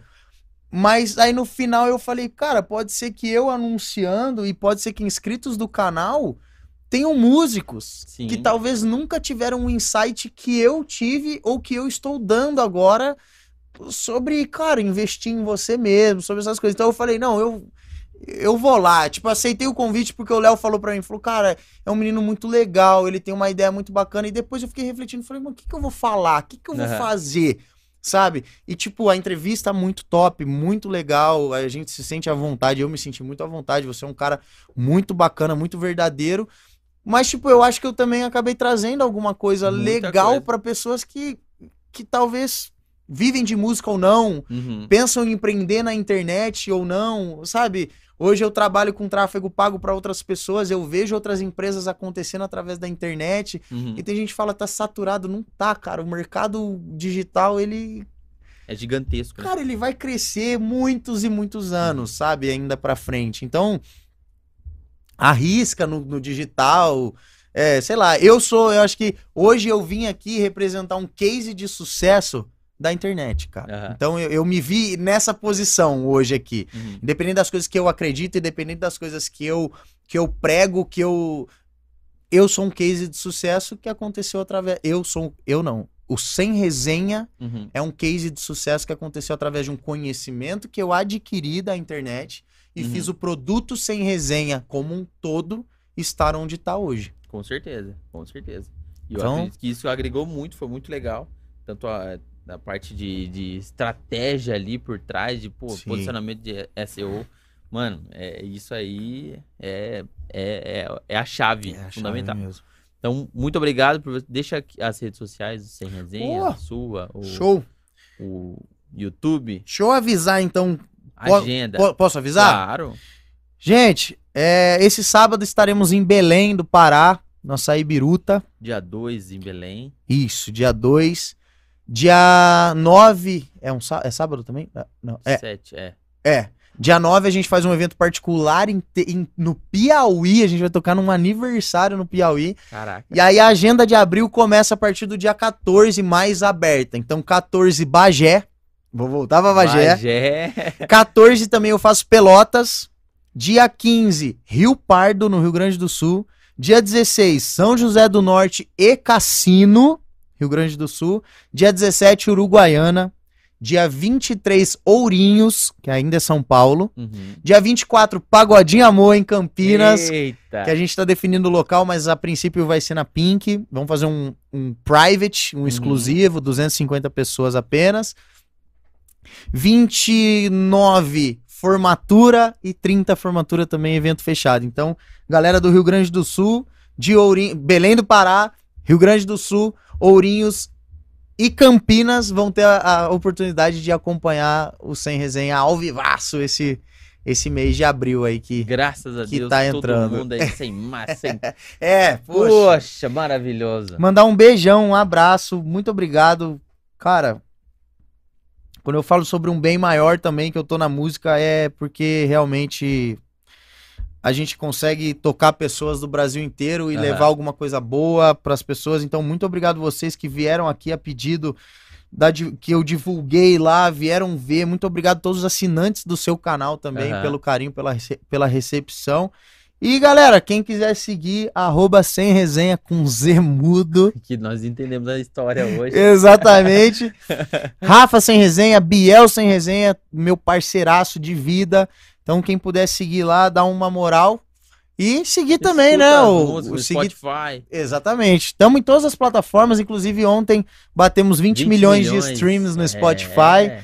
Foi uma conquista gigantesca que a Aham. gente veio contando a cada milhão e somamos 20 milhões. Toda quinta-feira continua o projeto que estourou sem resenha em 2018. Toda quinta-feira tem vídeo Tem novo no vídeo. canal, 11 horas da manhã. Isso não vai mudar. Hoje saiu um novo, um vídeo novo. Então, gente, continue acompanhando a gente. Muito, muito, muito, muito obrigado pelo carinho de todos vocês, todos os fã-clubes, tudo, tudo, tudo mesmo. Vocês são realmente o porquê da gente continuar fazendo o que a gente faz. Com certeza. Galera, muito obrigado por vocês acompanharem a gente até aqui. Não se esqueça de se inscrever lá no nosso, no nosso Instagram, arroba miojãocast. Me sigam lá também, o Gui Sangali. Estamos lá no Instagram fazendo as palhaçadas. É isso aí. Tamo junto. Terça-feira estamos aí. Um ótimo final de noite. Tamo junto. Mete marcha no foguete e é nóis. Valeu, obrigado.